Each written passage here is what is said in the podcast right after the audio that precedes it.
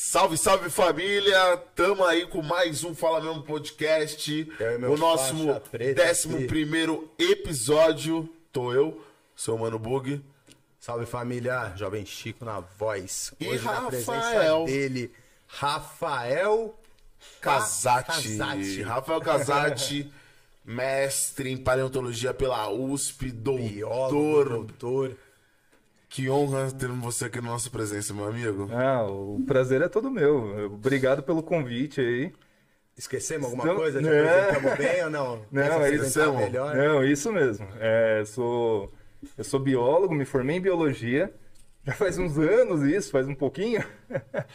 E, e aí depois eu fiz mestrado em paleontologia e anos depois eu voltei para fazer o doutorado que trabalhava não, não exclusivamente com paleontologia, mas com conchas antigas, conchas de depósitos antigos. Uma Caraca. loucura. Tem, é, tem fóssil com? Como que, com, qual é o termo Concha- é, a gente fala assim, que são conchas fósseis, Conchas- né? conchas Conchas, fósseis. fósseis, é, que seriam é, conchas, né? De, por exemplo, conchas de moluscos, Sim. né? Só que as conchas dos moluscos, né? Elas existem, os moluscos no planeta existem há muitos milhões de anos. Sim. E por eles terem essas conchas, eh, a gente tem um, um registro fossilífero muito grande. Então eu acabei estudando algumas dessas conchas antigas do planeta. Caraca. É isso. Que viagem. Uma e é doideira. muito tempo de estudo, né? Você falou aí, você fez faculdade, fez doutorado, depois Isso. voltou. É, basicamente foi quatro anos de graduação, né, na faculdade de biologia. Aí mais três anos de mestrado e mais quatro anos de doutorado. E uma vida inteira ainda estudando. É, né? e não para, não. Não Isso para. daí é, nossa, é, é, É constante. ininterrupto. É. Mas creio que deve ser prazeroso, né? Que é uma área que Ah, é muito você legal, muito legal. E de onde que veio essa parada? Onde você falou, falou, poxa, eu vou. Sei lá, com Que 17, bio, né? 18 anos, é, tipo, o que, pô, que eu vou fazer de faculdade? Ah, vou ser biólogo. É, Ah, vou ser paleontólogo. Foi isso? foi mais ou menos isso. Eu, de- desde pequeno, eu queria trabalhar com paleontologia. Eu queria ser paleontólogo. Sonho de criança mesmo. Sabe? Aquela coisa de... é, ah, quero achar dinossauro. Né? Que eu acho que a, a maior parte dos paleontólogos pensa que um dia vai trabalhar com dinossauros, que não é o caso da maioria, como foi o meu. né? Eu não trabalho com dinossauros. Nunca dito. com dinossauro? Nunca trabalhei, nunca escavei nenhum tipo de dinossauro. Né? Nunca trabalhei nesse tipo de, de rocha, né? Que a gente possa encontrar dinossauros. Mas, Tem um em tipo de rocha que você pode encontrar dinossauro? não, não exatamente um tipo, mas eh, de uma idade, né? Rochas de uma, de uma certa idade que você possa encontrar dinossauros. E particularmente, que são as rochas do que a gente chama de era mesozoica, né?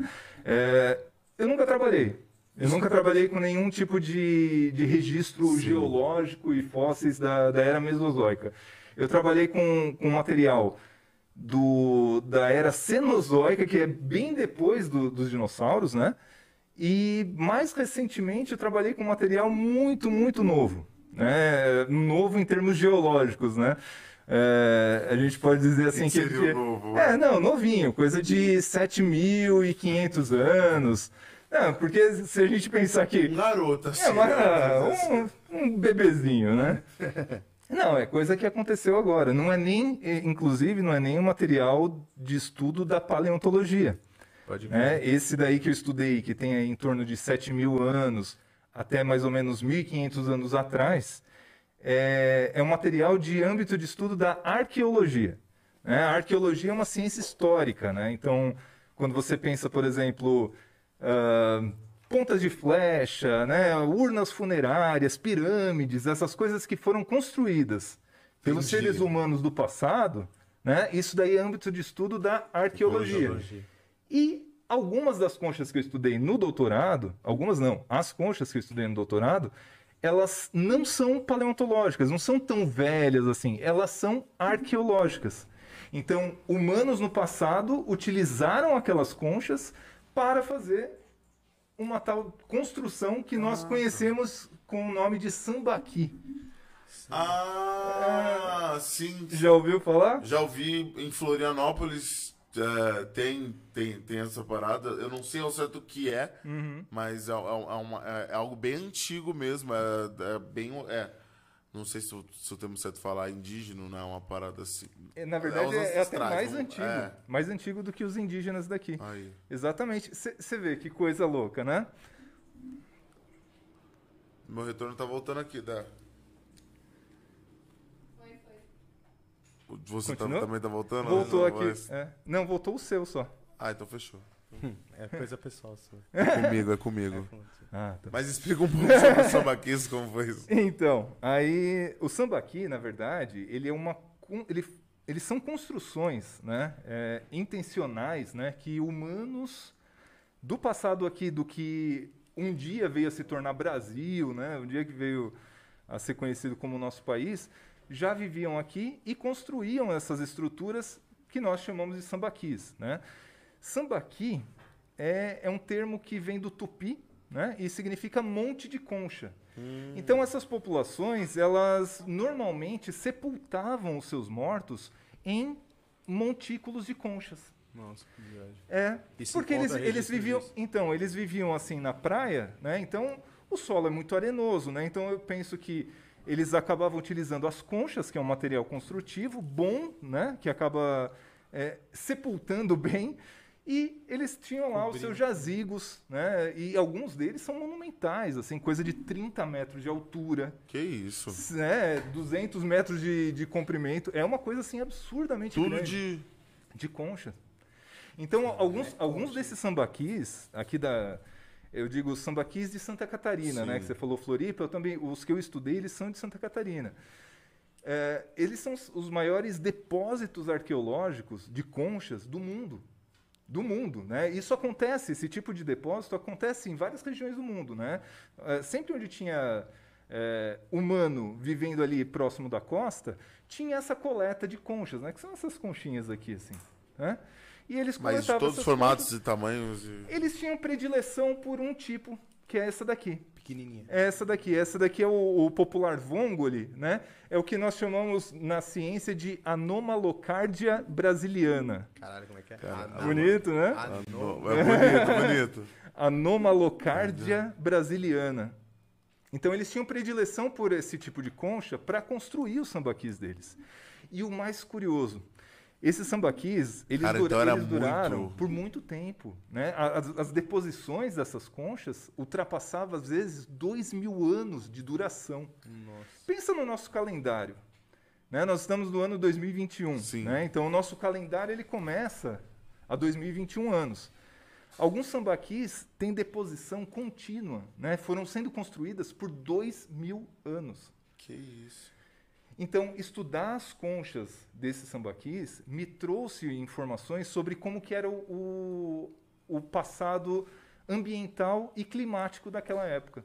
Foi essa, mais ou menos, a, a minha linha de pesquisa no doutorado. Que irado. Entender como que foi a, a evolução foi? ambiental e climática entre 7.500 anos e 1.500 anos atrás.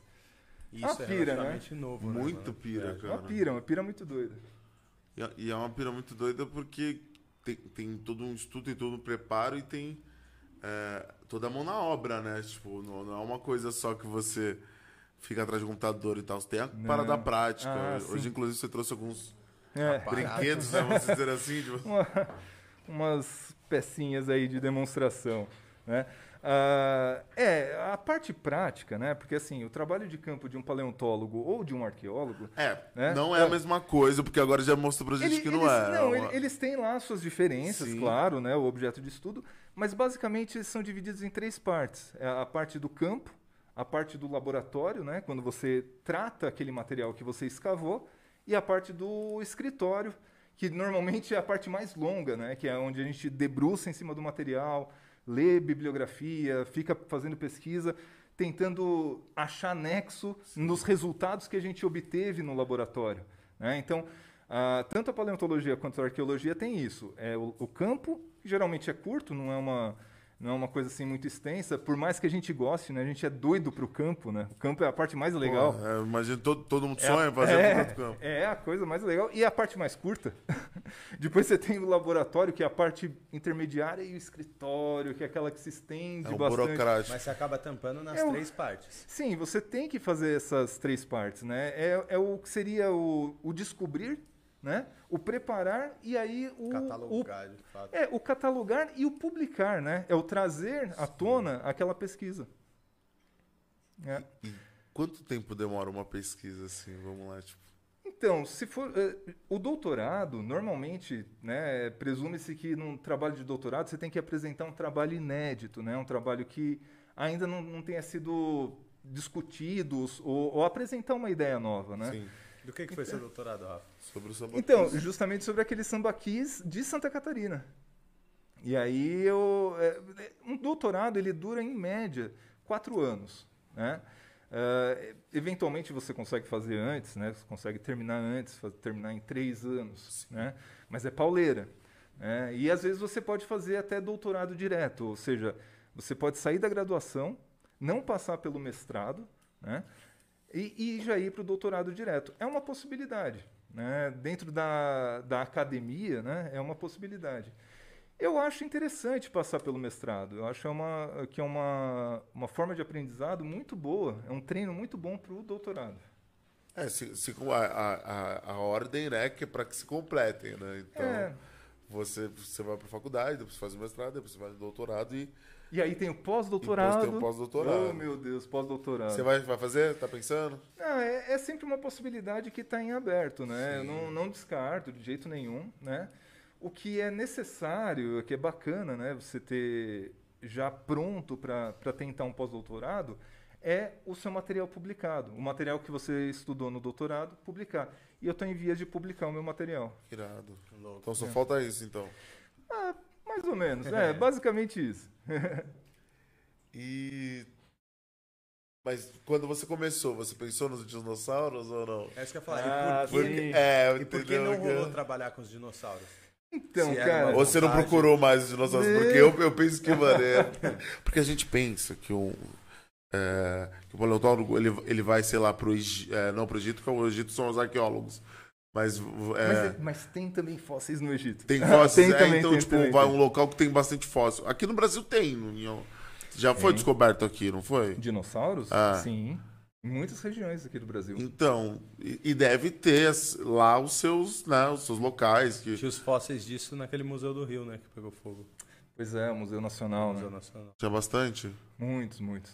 É, Que dó, é né? uma dó, uma dó. Falando Mas, disso, mas mano, pegando nessa, nessa questão que você falou aí do, É, dos dinossauros, Tipo, como que eu cheguei nesse do, do- dos dinossauros? Na verdade, eu sempre gostei muito de conchas, mesmo, mesmo gostando de dinossauros, como toda criança gosta, né? Eu sempre fui doido por concha. Então eu ia na praia, ficava pegando conchinha e, e esse daí era meu prazer, né? E o meu pai, ele, me, ele encontrou uma concha que, pra mim, naquela época da, da minha vida, assim, eu sei lá, tinha oito anos, sei lá, era a coisa mais maravilhosa do mundo. Era uma coisa assim espetacular. Eu nunca tinha visto uma concha Ai, daquele pira, tipo. mano. Ela tinha espinhos, ela era retorcida. Eu fiquei assim, caramba, que concha linda, né? Aí meu pai falou assim: não, mas tem muito mais no mar. Aí eu, eu quero, eu quero. Aí isso daí meio que foi o norteador da minha vida inteira. Que irado. Sabe? É, eu sempre fui trilhando assim, catando concha aqui, catando concha ali, e isso acabou culminando na minha graduação em biologia. Porque eu queria paleontologia desde sempre.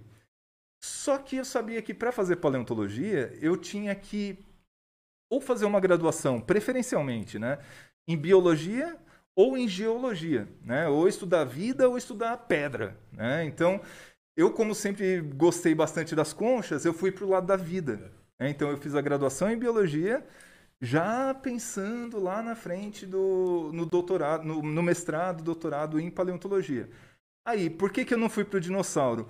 Porque ainda gostando de concha, eu tô ouvindo, tô- tá dando retorno aqui também. Né? Do... Vol- Aí sim. Então é normal, meu. Ah, dessa vez eu não te ouvi. Agora, É. Ah, agora sim, melhorou. Ah, bom. É,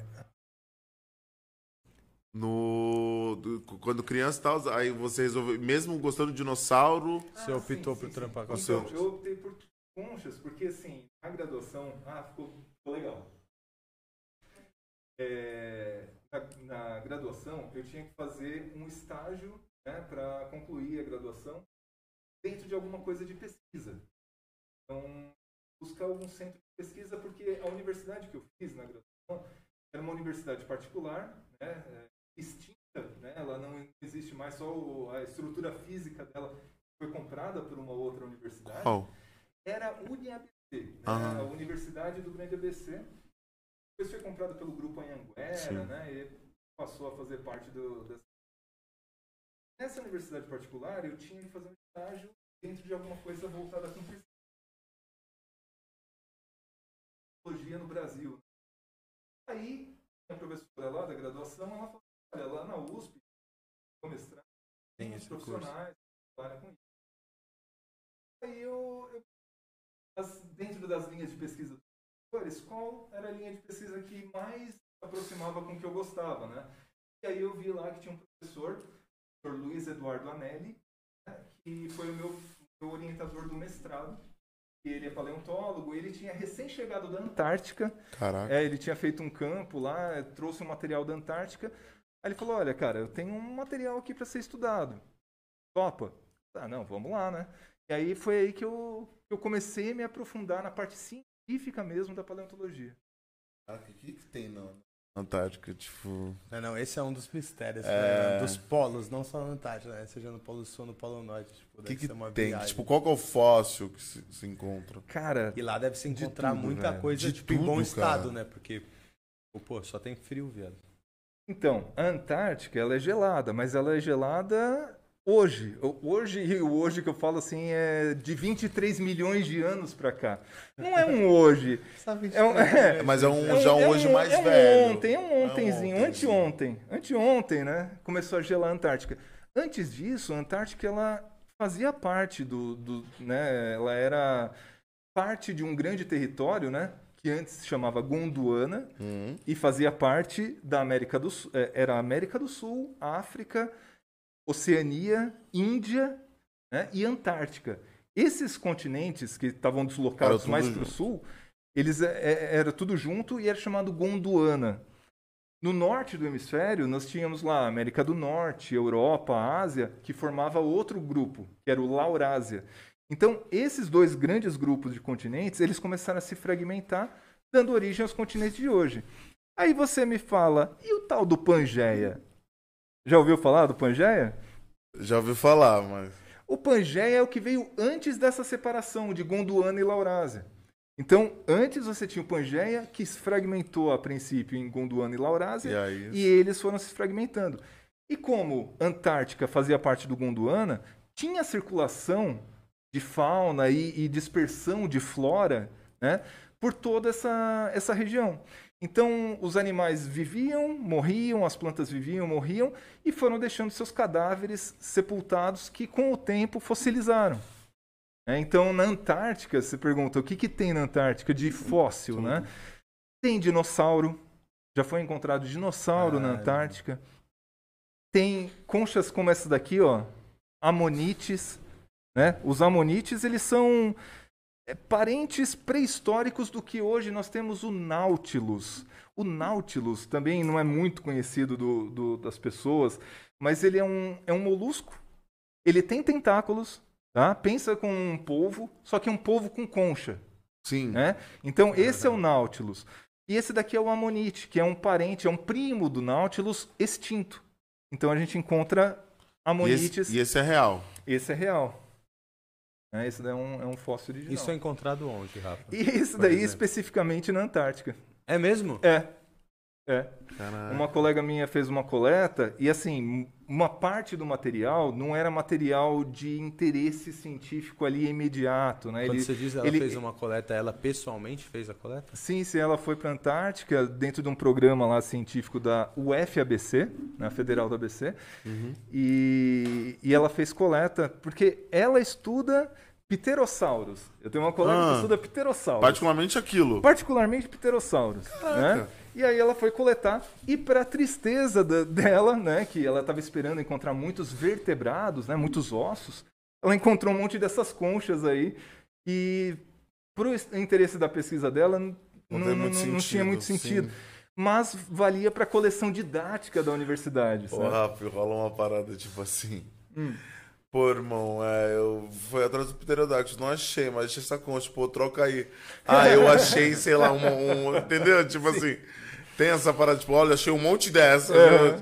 Rola essa parada pra, tipo, isso que eu tô falando, óbvio, em estudo, né? Tipo, poxa, você estuda isso aqui, pô, então tal, tal, tal. Ah, sim. Eventualmente, quando você está no campo, né? Você Sim. coleta e você vê assim, opa, tem material aqui. Você pega, lá, você não deixa não lá. É, não é pra mim, sabe? Mas eu, eu sei quem pode Alguém estudar. vai interessar. Caraca, que doideira. É. É, porque. E é bem Às dividido a área, assim, tipo, tem um cara... Ah, é, é, tem- tem um é cara- isso. tipo, todo, todo mundo tem uma espe- especialização Uhum. um tipo de coisa. Tipo, você é nas conchas, Dentro das conchas, exatamente. ela é dos, dos pterossauros. Dos pterossauros, eu tenho amigo que é de dinossauro, Tem- amigo de tartaruga, amigo Entendeu? de crocodilo. Caraca, Tem um cara. amigo youtuber que é paleontólogo, pirula. Pirula. Ele é, pirula. é, Ele é dinossauro. E ele, ele é crocodilo. Ele é dinossauro, eu crocodilo. imaginei ele de dinossauro. Ele é dinossauro. Ele estuda crocodilo.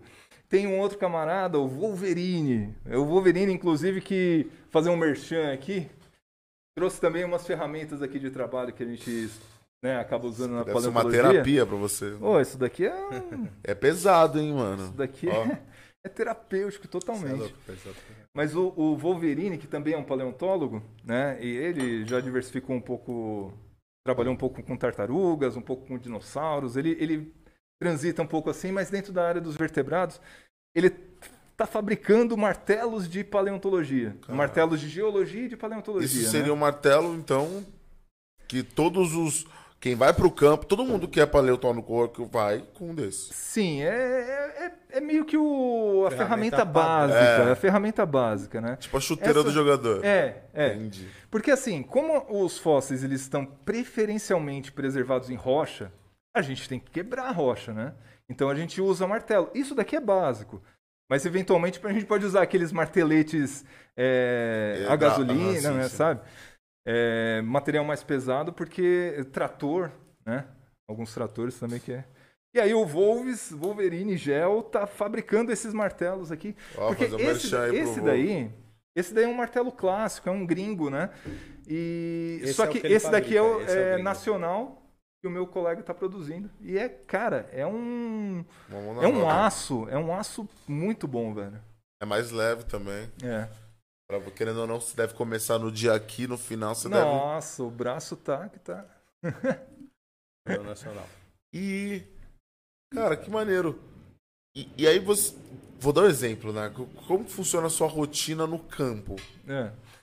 Tipo. Bom, é, geralmente a gente acorda cedo, né? Sai porque senão a gente pega muito tempo de sol na cabeça, né? Então Sim. geralmente sai bem cedão. E fica lá, fica lá escavando. Depende, depende do, do qual que é o objetivo, né? Porque assim, às vezes você está fazendo um trabalho acadêmico e é lá retirar aquele fóssil e tal, levar para o laboratório, pronto, acabou. Às vezes você está fazendo um trabalho que envolve ah, consultoria científica. né? Você está prestando serviço para alguma obra de engenharia porque ele está precisando do licenciamento ambiental. né? Então a, a gente participa também de obras assim. Então a estrada está tá sendo ampliada, ou então estão passando um aqueduto. Estão comendo a terra lá, aí chama os paleontólogos, chama os arqueólogos também, é para a gente fazer o resgate desse material. Então, dependendo do trabalho, a gente sempre acorda cedo, né? Acorda bem cedão e fica lá. É, Se é um trabalho de acompanhamento de máquina, né? A gente fica lá, assim, de bracinho cruzado, assim, enquanto a máquina está comendo, né?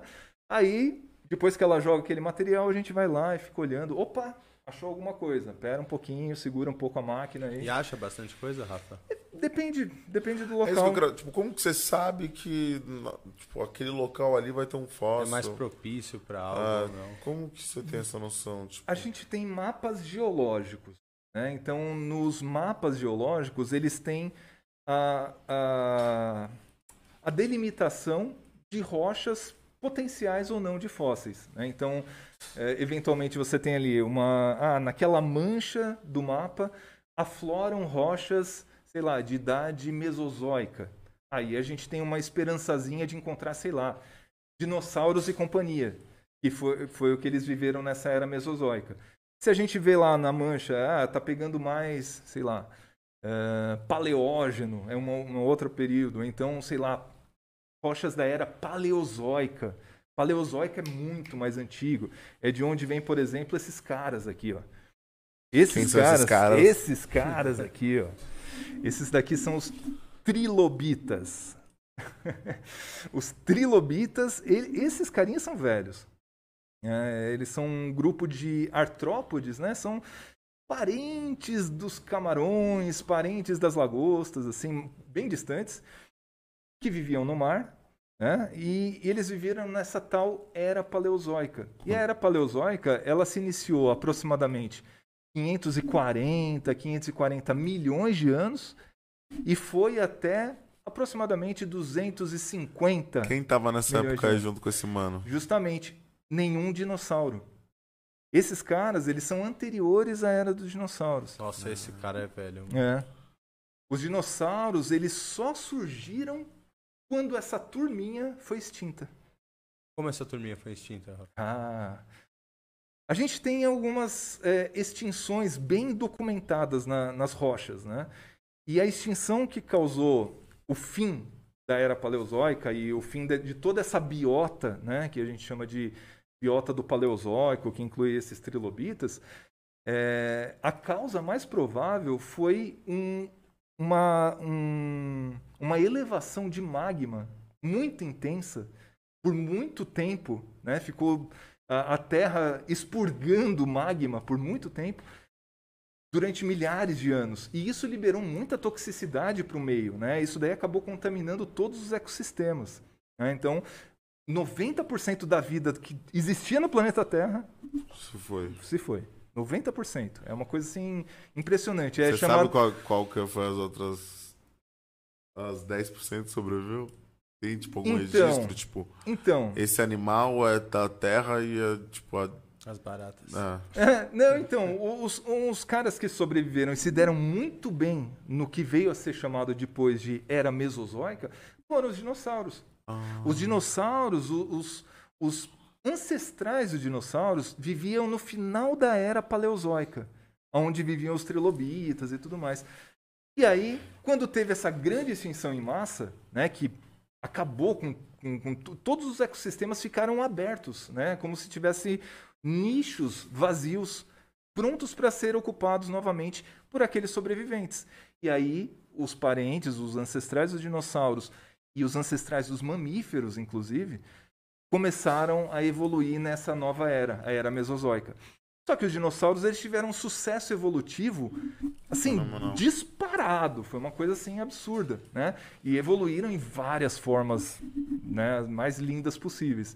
Enquanto isso, os mamíferos eles se mantiveram é, geralmente como animais escavadores, pequenos, como ratinhos O que, que ou de, gambás. mati- de mamífero nessa época? Hã? O que, que existia de Então, mamífero? uns carinhas parecidos com isso, sabe? Tipo Parecido com tipo rato. você, rato. Parecido com gambá, sabe? E, e esses bichinhos, eles foram lá resistindo todo aquele domínio da era dos todo o domínio dos dinossauros por milhares de anos. E aí, quando veio a extinção dos dinossauros, os mamíferos tiveram o seu momento. né? Então, Eles não foram extintos, né? Muitos foram, Muitos muitos foram. foram, mas aqueles que sobreviveram, eles evoluíram para as várias formas de, de mamíferos que temos hoje. E os dinossauros sobreviventes também deixaram seus descendentes. Sabe quem são os dinossauros sobreviventes? Galinha. Gru- Galinha. Galinha, pai, igual você. É. As aves. O que, que veio primeiro, Rafa? O ovo ou a galinha? Isso daí é clássica, né? O que, que você acha? Eu acho que o ovo. E quem botou ovo? Algum outro animal que não era galinha. É, é bem por aí mesmo. Ah, É. agora a gente tem a resposta. pra pe... Caralho, tu é um gênio. Eu sou um mano. gênio. Você viu? Que isso. Temos um paleontólogo, outro Entendeu? paleontólogo Fácil. aqui. É só pegar isso aqui e vir pra Já cá. era. Mas, Rafa, é... Então, beleza. Então, praticamente, então nós somos uma evolução dos ratos, né? Os mamíferos da época. Que não era um rato, né? Porque um rato, ele, hoje, é, É- é o rato tudo é de hoje. evolução. Então, Exato, exato. o rato seria até um outro bicho. Exatamente. Tá. E... Um bicho maior, menor, Rafa? Um bicho- Geralmente pequeno, eles eram Entendeu? pequenos. Caraca. E nós, exatamente. E a evolução é um processo contínuo. né? É, desde que haja vida, a vida ela, ela não para. Não tem, não tem como você frear as mutações, não tem como você frear os cruzamentos. Então você tem é, novas formas surgindo o tempo todo. Dá pra, ah, tipo assim, acompanhar? Evolução? É.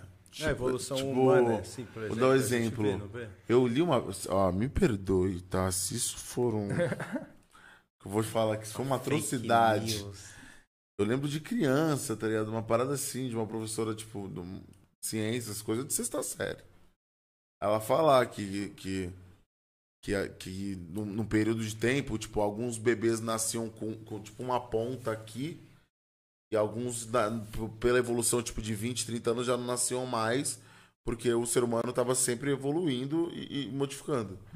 Então, isso que eu queria saber, tipo, tem como, por exemplo, é, se você acompanhar uma parada em 30 anos, você analisar bem, ela já vai estar um pouco diferente. Não, óbvio que em 30 anos a gente não vai virar, sei lá, um, um peixe, não. Mas, tipo assim, é, se, se num período de, sei lá, de estudo de, cinco, de um paleontólogo de 50 anos que ele olha e fala assim, tá diferente isso aqui. Ou biólogo, eu vou falar biólogo, porque... Dá, é dá. Esse acompanhamento em, em curta escala de tempo é possível, mas é possível para seres muito simples. né? Então, bactérias, vírus, Vírus. né? E- que- esses caras, você vê a evolução deles assim, quase que de um dia para o outro. Por, exemplo, Essas novas variantes, Variantes. do coronavírus, exatamente. Então, assim, é, a gente não consegue acompanhar em tempo real a evolução, por exemplo, de espécies como a nossa, Sim. porque demanda muitas gerações. Muitas gerações para você ter pequenas mudanças e se aquelas mudanças elas são vantajosas para aquela população que vão permanecendo, isso é evolução. Então Entendi. isso leva muito tempo em, em seres que se reproduzem como a gente. Então, mas no caso de um vírus, que a reprodução é muito rápida, ou uma bactéria também, a evolução é muito mais rápida. E evolução, a gente tem que ter em mente que ela é mudança. Evolução, quando a gente pensa em, em biologia, evolução da vida, ela não é uma coisa que está melhorando. Né? A gente não está indo de um estágio pior para um estágio melhor. Nunca. Está só Né? mudando. Só mudando.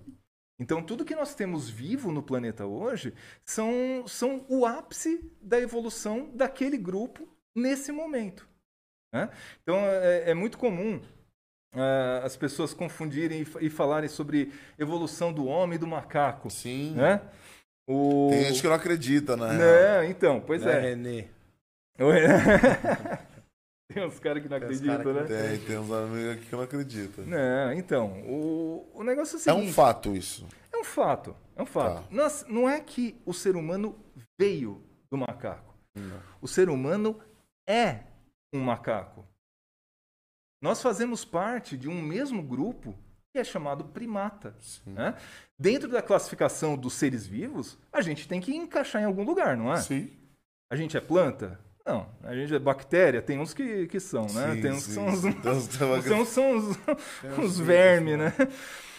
É, mas não, somos animais. E dentro do grupo animal, nós somos o quê? Somos vertebrados. Dentro dos vertebrados, somos o quê? É, pa- parentes do cachorro? No nível de, de classe, sim, porque somos mamíferos, iguais a eles. Sim. Mas, aí quando a gente entra num, num nível que a gente chama de taxonomia, né? É, que é o, o estudo da classificação dos seres. Né? Então, quando a gente chega num nível taxonômico menor, que é o nível da ordem, a nossa ordem difere da do cachorro. O cachorro é carnívora, a gente é primata. tá? O morcego é quiróptera. O, sei lá, o... Ai, eu já nem sei mais. Mas, é, ah, o... Sei lá, baleia é cetácea. Então, assim, são ordens, são, são agrupamentos mais específicos de grupos. Então, a nossa ordem é a ordem dos primatas. Então, falar que é, chimpanzé é macaco, mico-leão é macaco, uh, orangotango é macaco, uh, lêmure é macaco, e o ser humano não é macaco, tem, tem alguma coisa de errado. Não é? Porque está todo mundo dentro desse mesmo saco. Então, ou você chama todo mundo de macaco, ou você chama cada um pelo seu respectivo nome. Porque veja, por exemplo, você chama um chimpanzé de macaco e um sagui, e aquele que tem um rabinho sim, sim, de de macaco. macaco. Ué, o, o sagui e o chimpanzé, São eles, são, totalmente- eles são monstruosamente diferentes. o chimpanzé ele é muito mais próximo da gente Do do que que, do. do, do, que sim. do sagui. Então, é, como que você chama um chimpanzé de macaco e você não? É, então, é, é- é assim, é querer tapar o sol com a peneira. Né? Nós fazemos parte da natureza. Nós somos animais, né? E somos do grupo dos primatas. E o que eu que- tô falando de, de primatas, é... Que, que então, é isso que eu queria saber. Por exemplo, já tem, vou dar um exemplo, é, a evolução das coisas, por exemplo. É... Como posso dizer isso? Vou dar, tem um burro e um cavalo, virar égua. É. Há essa possibilidade da evolução de, de termos, por exemplo, num futuro é, híbridos, vamos dizer assim, que é a mistura de, de cruzas. Então, isso acontece, na natureza acontece. A, a é normal A isso. hibridização acontece o tempo todo. O que geralmente acontece é que o híbrido ele não é fértil.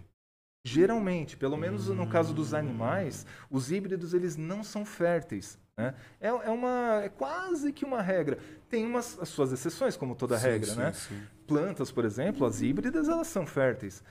Mas a evolução de uma nova espécie, ela não se dá pelo cruzamento de duas espécies diferentes. Ah, isso que eu queria. Não, Entendi. a evolução ela se dá a partir das mudanças acontecendo dentro de uma mesma espécie. Agora, o que, que causa essa essa, essa cisão, né? Que, que ah, de repente um virou um, de um tipo e outro virou outro tipo. Bom, tem vários fatores, né? Primeiro que assim, a genética não para, então você tem recombinações, então você tem eh, o surgimento de mutações, como a gente está vendo aí os, os vírus, né? Então esses mutantes eles aparecem o tempo todo. O que vai dizer se aquela mutação ela é favorável ou não para aquela criatura é- são as condições no meio. Então, se as condições forem favoráveis para ela, ela passa aquela mutação para frente. Então, aquilo vai permanecendo na população. E, se, e pensa no seguinte: vamos, pe- vamos pegar aqui, por exemplo, aqui, ó. Temos duas populações aqui. Sim. né? Elas eram todas unidas no passado, viviam todo mundo junto, e é a população da mesma espécie. Vamos ignorar que são peças diferentes. E aí aconteceu algum fenômeno geológico, como por exemplo a passagem de um rio e dividiu essas duas populações. Então essas populações elas permaneceram isoladas e não Certo. conseguiram mais fazer troca gênica né, entre elas.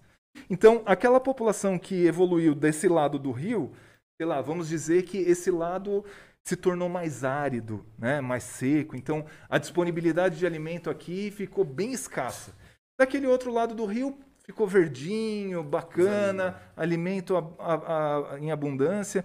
Então, você pode imaginar que a evolução dessas duas populações se deu de modo diferente. E aqueles que conseguiram se adaptar àquelas condições áridas foram permanecendo. E os outros que conseguiram se adaptar às condições mais úmidas também foram permanecendo. Se um dia você colocar aqueles dois caras próximos um do outro, você vai ver que são espécies diferentes. Já não são mais da população ancestral. Porque na evolução cada uma se adaptou de um jeito. Exatamente. Porra, A gente falou isso de evolução. O, a parada de hoje, a gente ter ser humano que nasce sem o siso. É siso que chama? o Ciso, japonês? é. Isso é uma evolução, não é? Olha, eu nasci isso- sem siso. Tem siso, gordinho? Você nasceu sem nenhum? Aham. É mesmo? Não, Não, minto. então- Eu nasci, tipo, a minha dentista disse que eu tenho, só que ele nunca. Tipo, ele é pequenininho pra baixo do negócio, nunca, tipo. Nunca cresceu. Nunca siso. cresceu. É. É, sorte sua, né? Porque é, o- o- esse terceiro molar que aparece na espécie humana, ele não é muito prático nos dias de hoje, né? Porque as pessoas não têm espaço na boca para É, acomodar mais um dente, né?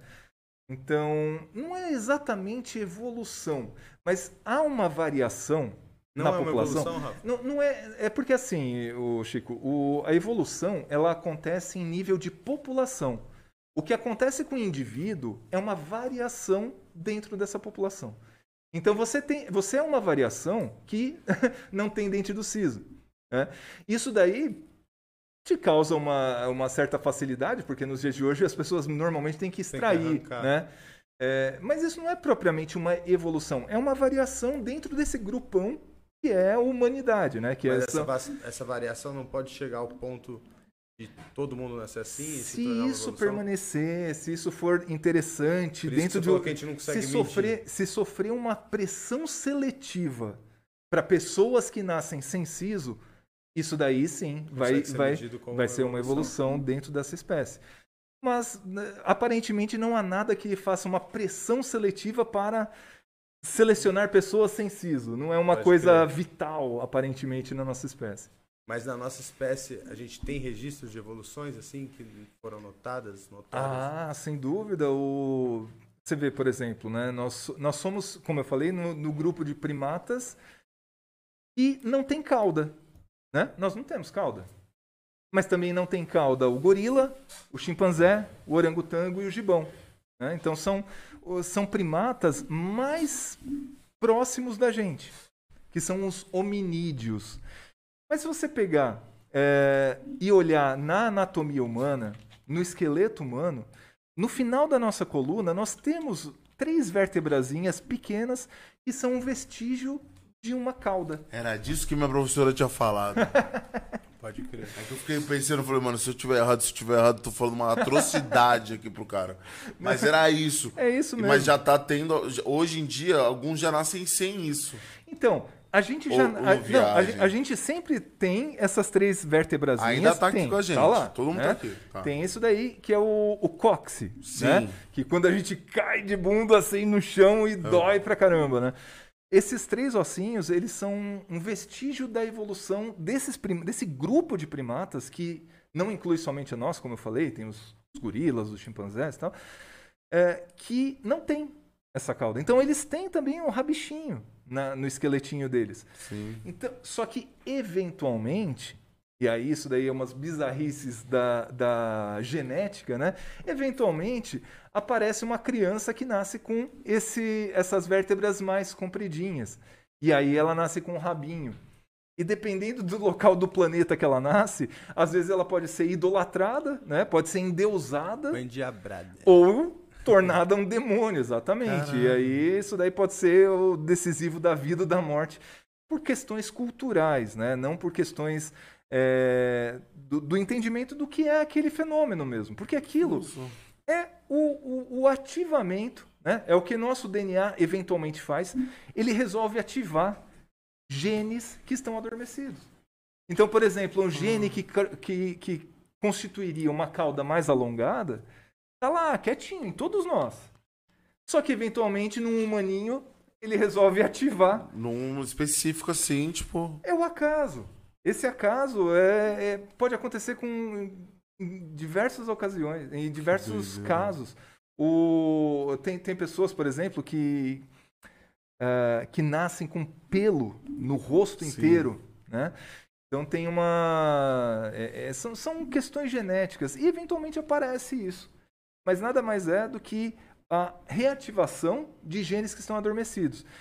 Você vê, isso daqui que eu trouxe também é um âmbar, né? É uma, uma resina vegetal fossilizada, ou seja, é a seiva da árvore de milhões de anos que endureceu e virou essa, essa resina fossilizada. Eventualmente tem insetos presos nesse âmbar, porque enquanto estava fresca essa resina, acabou melando lá o bicho e pronto.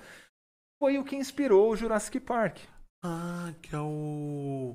Uma mosquinha. A dentro- mosquinha, o mosquitinho que picou o dinossauro e os caras foram lá e retiraram o, o sangue que estava preservado. Isso é Hollywood. Isso não dá pra fazer. Ah. Não dá. Só que Não dá ainda ou nunca dá? Nunca é, vai dessa dar. forma, dessa forma não. Mas é, porque, tipo, eles pensar- meio que pegam o sangue do negócio e vira vários bichos diferentes, Não, tá ligado? então, tipo, Pois é. e- Vira, tipo, mano, trilhões de dinossauros diferentes, tá ligado? Não, e, e o DNA também, ele não é uma molécula que resiste. Por mais que o âmbar faça uma preservação muito boa, e faz mesmo, né? Você tem tecidos moles preservados. é, não é nesse ponto de preservar o DNA do bicho, né? Sim. Agora, as aves atuais, as aves, né? Que são os dinossauros atuais, retêm os genes de dinossauros. Se um dia florar, vai ter o, pterodáctilo. Então, não o pterodáctilo, mas dinossauros mesmo. Mas não, a gente não. ah, Tipo ah, um dragão de Komodo. Não, dragão de Komodo não é ave, mas vai, vamos pegar, tipo, uma ave... Sei lá, vamos... que Ema. Ema, ah, ema. Avestruz. É, avestruz, avestruz. Tá, esses, esses caras, assim, é, eventualmente podem ter alguns desses genes reativados, ao acaso. Agora, os geneticistas, eles aprenderam como fazer isso e estão reativando propositalmente. Então, eventualmente fazendo aí uma galinha com os dentezinhos, um, ou com um rabinho, é, trazendo o dinossauro Mentira. interior de volta pra galinha. É perigoso, Rafa? Ah, Ah, não, tudo, porque- tudo que está na, na- no limite da ciência, né? Tudo que está na, na beira, assim, é, tem o seu risco, né? Mas também tem, tem questões éticas envolvidas, né? Então as coisas não são feitas assim à torto e à direita. né? Ninguém está fazendo uma- um dinossauro no, no quintal de casa. Ainda. Ou não sabemos? Não sabemos. Sabemos, é. Mas... Caralho, tô Isso foi impressionado com isso, foi agora. encontrado onde, Rafa, essa paradinha? Cara, esse na Tipo- Praça da República. Mentira. Ah, A Praça da República, porque eles vendem essas pedrinhas. Ah, tá. Eu Mas é de verdade. Pode eu comprei crer. lá. É de verdade. Provavelmente vem da Lituânia. E lá tá- tem muito, muito âmbar. É, mas também Lituânia. tem, tem muitos lugares, na verdade. Se você for aqui, Costa Rica, México. É, tem, tem muitos locais no mundo que tem afloramento de âmbar. Eu, eu queria saber se tem específico. Por exemplo, você falou que essa daqui veio da Antártica, sua amiga achou um monte. Uhum. É, isso aqui da Lituânia. Tem, tipo, muito específico, tipo assim, o, sei lá, o, o Tiranossauro Rex veio de tal lugar, sabe? Tipo, Ah, sim. é, vamos pensar em concha, vai. O, uma concha específica, essa concha do sambaquis é específica de tal lugar. Isso, isso acontece. Sim, sim. É, É Você normal. falou mesmo, por exemplo, o Tiranossauro. Né? O Tiranossauro ele é muito popular de filme, de desenho, de tudo, né? E o Tiranossauro ele é lá do hemisfério norte. Tem alguns é, da família do Tiranossauro, né? Tirano, Tiranosaurídeos aqui na América do Sul. Mas o Tyrannosaurus Rex, não. Ele é lá da América do Norte. Sim. Agora, tem outros animais aqui na América do Sul, por exemplo, que seriam equivalentes aos tiranossauros da América do De Norte. tamanho tudo. De tamanho, de é, posição na cadeia alimentar. né? Então, aqui nós temos os chamados ceratossauros. Os ceratosaurídeos, né, que são também dinossauros carnívoros, bípedes, de bracinhos pequenos e cabeção, né? É, eles diversificaram das mais formas aí que você possa imaginar. Um amigo meu, também paleontólogo, meu xará, Rafael também, ele encontrou um ceratosaurídeo novo, né? Ele batizou de Thanos. Ah, por causa dos Sério? Vingadores. Que irado. Thanos por, por ser é, referente à morte, né? Que é, Thanos vem do grego, quer dizer Sim. morte, né? E também pelo personagem da Marvel. Caraca, e isso deve ser né? da hora. Você pode encontrar uma parada tipo assim. Ele achou um dinossauro. Ele pode dar um nome pra ele. Hum. É, isso é ser- isso. é maneiro. É bem isso, é. Você tem Você algumas já deu nome? Já achou algumas paradas que você deu um nome? Tipo. Aconteceu uma vez, sim. ah, Porque eu não trabalho diretamente Não, não, com, com- ah, com essa, ah, com, com essa coisa. Não, mas é, com esse campo que dá Ah, nome para as coisas. Entendi. né? Que dentro da ciência a gente chama de taxonomia. Mas já aconteceu sim de, de algumas conchas que eu coletei no estado do Piauí, né? Conchas é, de caracóis mesmo, caracóis animaizinhos terrestres e tal. E eu trouxe essas conchas aqui para São Paulo, trouxe para o Museu de Zoologia Sim. da USP. E junto com um pesquisador de lá, o professor Luiz Simone, a gente publicou um artigo trazendo espécies novas, né? Eram, eram seis, seis espécies novas e, e uma delas eu até perguntei, né, para ele, como ele era o primeiro autor, né? Eu falei assim, será que eu posso dar um nome especial para essa concha? Aí ele, bom, depende, né? Se não for muito estranho, né? Se tiver algum sentido, tudo bem. Mas não, eu gostaria de fazer uma homenagem ao meu pai, que por causa dele que meio que eu, que eu ingressei nessa daí, foi ele que encontrou aquela minha primeira hora. concha e tal, não sei o quê. Ah, tá bom, como chama seu pai? Gilberto. Aí, bom, o, o gênero da concha já existia. né? Então, o que, que não é, muda. o que, que é o tal do gênero? Não, não, não, é, não é que muda, não muda. É que o gênero daquela concha era Rhinus. E era o nome daquele grupo de conchas. Só que a espécie era nova.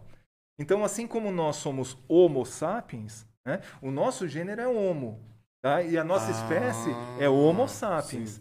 Então, o gênero daquela, daquela conchinha já era conhecido da ciência, era uma Rhinus. Só que era uma espécie nova.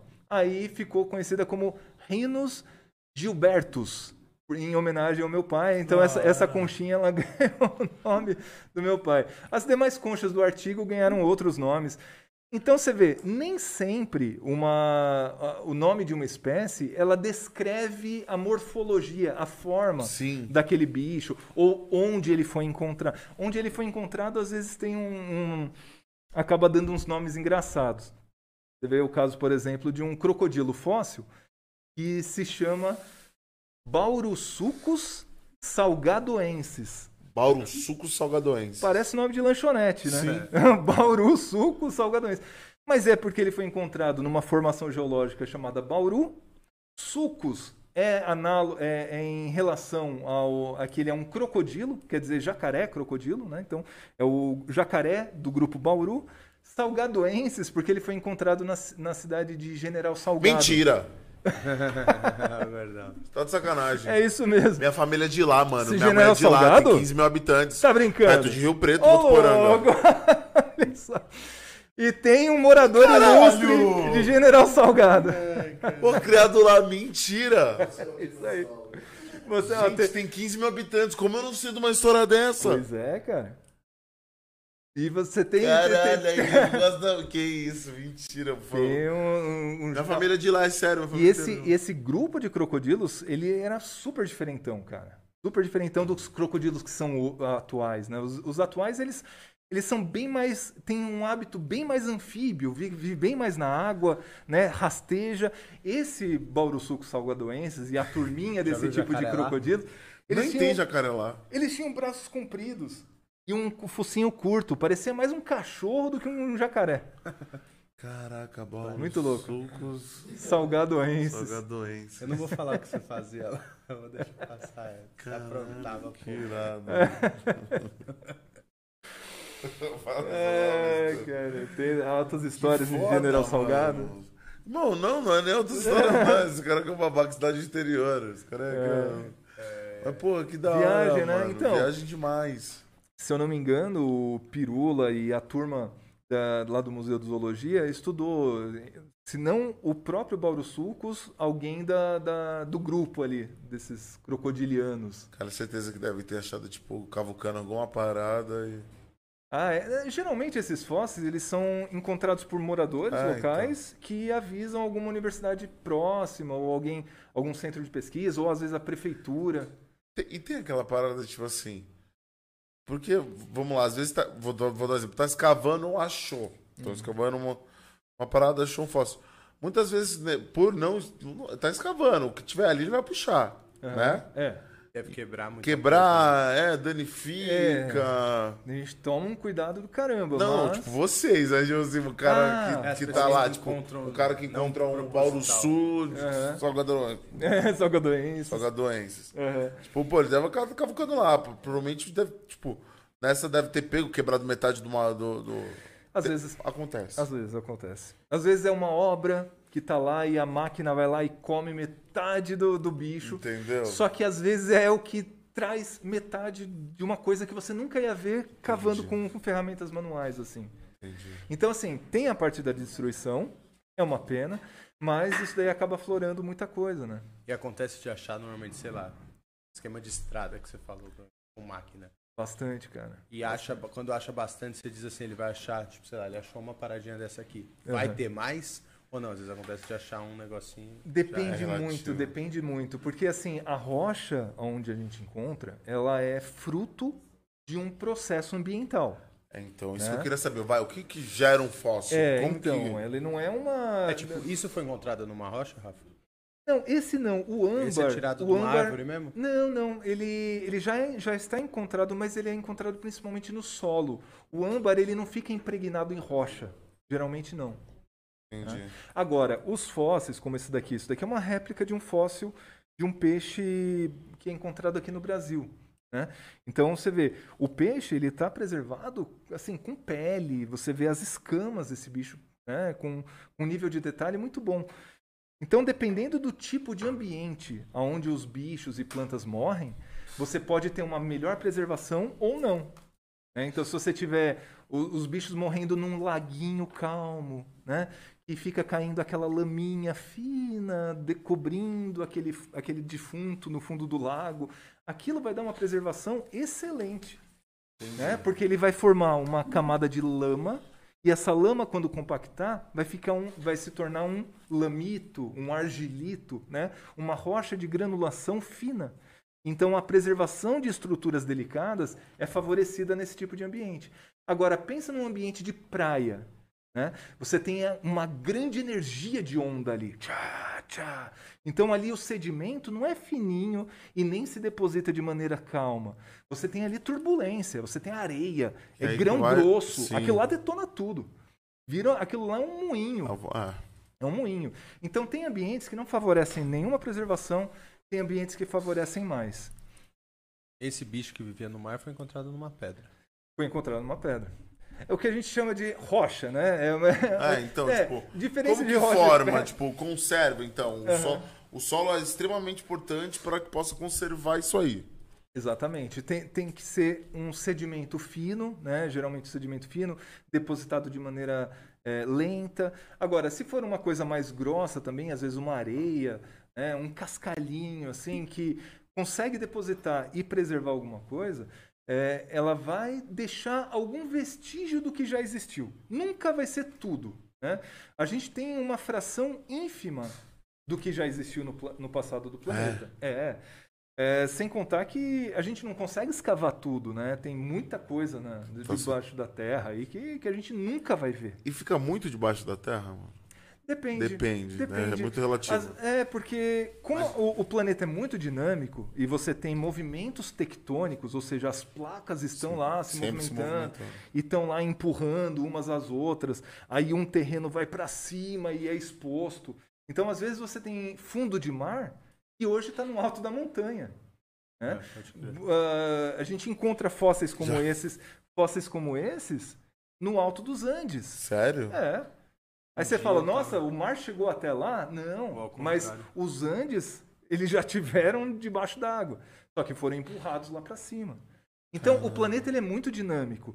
Então, eventualmente, a gente encontra coisa muito velha, só que está na superfície da Terra. Às vezes está lá em cima, né? E falar disso de superfície e debaixo do mar, por que, que a gente não conhece quase nada debaixo do mar, sendo que a gente conhece pra caramba do universo pra, pra cima das estrelas, constelações, né? É, mas em proporção a gente também não conhece, né? Tipo, o mar, na nossa proporção, a gente conhece 5%, mas na proporção do, Ah, universo a é, gente vai, conhece menos ainda, tá ligado? Ah, não, mas a nossa constelação aqui a gente conhece bem, comparado com o mar que a gente tá aqui e não conhece nada embaixo. É, eu acho que são Ou dois. não. acho- não, eu acho que são dois campos ainda a se conhecer Sim. muito, né? É, Disse que o, o universo a gente conhece um pouco mais do que o oceano. Ah, é? É, é, é o que se diz. Mas assim, é- é- o universo é vastíssimo, Entendeu? né? Então a gente tem muita coisa ainda Não tem aprender. tamanho. O mar, ele tem tamanho. É, o mar ele é entendeu o que eu tô finito. falando? Ele é finito, né? O universo, é infinito, entendeu? Pois é. Então. Mesmo assim, é um absurdo. se- é Mesmo muito assim, pouco. você imagina, o- os oceanos, eles compõem os maiores ecossistemas da Terra. né? Porque, se a gente pensar, o que está fora da água é pouco. Né? A gente tem pouca porção de terra para fora da água, né? que são os continentes. O, que, o, o restão, que é todo o resto do planeta, está debaixo d'água. Então, o planeta Terra é basicamente aquático. Tem muitos ecossistemas aquáticos e, e coisas que a gente nem sonha que tem lá embaixo. Tem aqueles seres bizarros, né? Aqueles, Você vai aqueles achar- peixes Luz, com com luz, doido. exatamente. Eu vi uma foto de um desses esse dia. Falei, caralho, isso aí Parece só pensei que só tinha no. Nemo. É, não, É, mas tipo existe mesmo. não. Tem uma colega, também a Amanda, e ela e o, o esposo Bruno, eles também têm um canal no YouTube, o Zoomundo, Sim. e a Amanda, ela estuda esses peixes de profundidade. É uma coisa assim absurda, cara, uns, uns bichos muito E, estranhos. não, e deve ser uma profundidade sinistra também. Ah, abissal, né? Abissal. A gente tá falando de quantos metros pra baixo, Rafa? Sabe? Cara, eu, eu não sei exatamente, mas parece alguma coisa assim que a Fossa das Marianas, que é o, é o que a gente mais conseguiu medir, tem tamanho do Everest, ou um Caralho, pouco mais 3 que mil, isso, ah. 8 mil metros. 8 mil, 8 mil, Everest, 8 mil. Eu acho que é coisa assim, tenho certeza. Mas você vê, o que tá lá embaixo, né, é, a gente nunca, assim, é, os fósseis, se eventualmente tem algum fóssil nessa região, a gente nunca vai, vai conseguir obter. Então, os fósseis que a gente obtém, eles já estão em superfície. né? É muito é, comum as pessoas associarem fósseis marinhos a ambiente marinho. Então, ah, então você encontrou isso daqui na praia? Não. Isso daqui mesmo foi encontrado na Antártica, né? Mas eu já encontrei, por exemplo, trilobitas como esse, que não, é o caso desse, mas é, trilobitas e os rastros que os trilobitas Você deixaram. falou de onde que o trilobita veio? Esse daí veio? Ele é, ele viveu na era paleozoica. Não, não, é não, não. do- Da onde esse veio? Ah, da onde? do Marrocos. Do Marrocos. Esse daqui é do Marrocos. Mas eu encontrei coisas parecidas com isso no Piauí. Piauí Uhum. super seco, só que há 300 milhões de anos atrás super molhado. era mar. né? Então, o planeta ele, ele vai mudando. né? O Brasil nem sempre esteve no- na posição que ele está hoje. Né? Os outros países também, a mesma coisa. Isso aqui é o que, Rafa? Isso é é uma réplica de garra de dinossauro. É aquela. O Velociraptor, né? Que aparece lá Sim. no, no filme do Jurassic Park. É, é uma réplica. E essas réplicas que eu trouxe aqui, elas são. Outro merchanzinho. É, são produzidas no, na oficina de réplicas da USP. Tem uma, tem uma oficina de réplicas? Oficina de réplicas, é. Eles produzem réplicas de fósseis com intenção didática, né, para escolas, para universidades, mas também para público geral. Então tem um museu, um museu de minerais e rochas da, do, do Instituto de Geociências da USP. E, e lá também tem esses fósseis para o público geral que vai lá visitar. Eu não sei agora como está com a questão da pandemia, se o pessoal está Tá, visitando aberto, e tá tudo. fechado. Mas é, o público geral né? pode ir lá, pode comprar réplicas como essas. São Irado. super acessíveis, não é não, uma coisa absurda de cara. Não, é bem legal. É muito legal. Essa e aqui é de lá.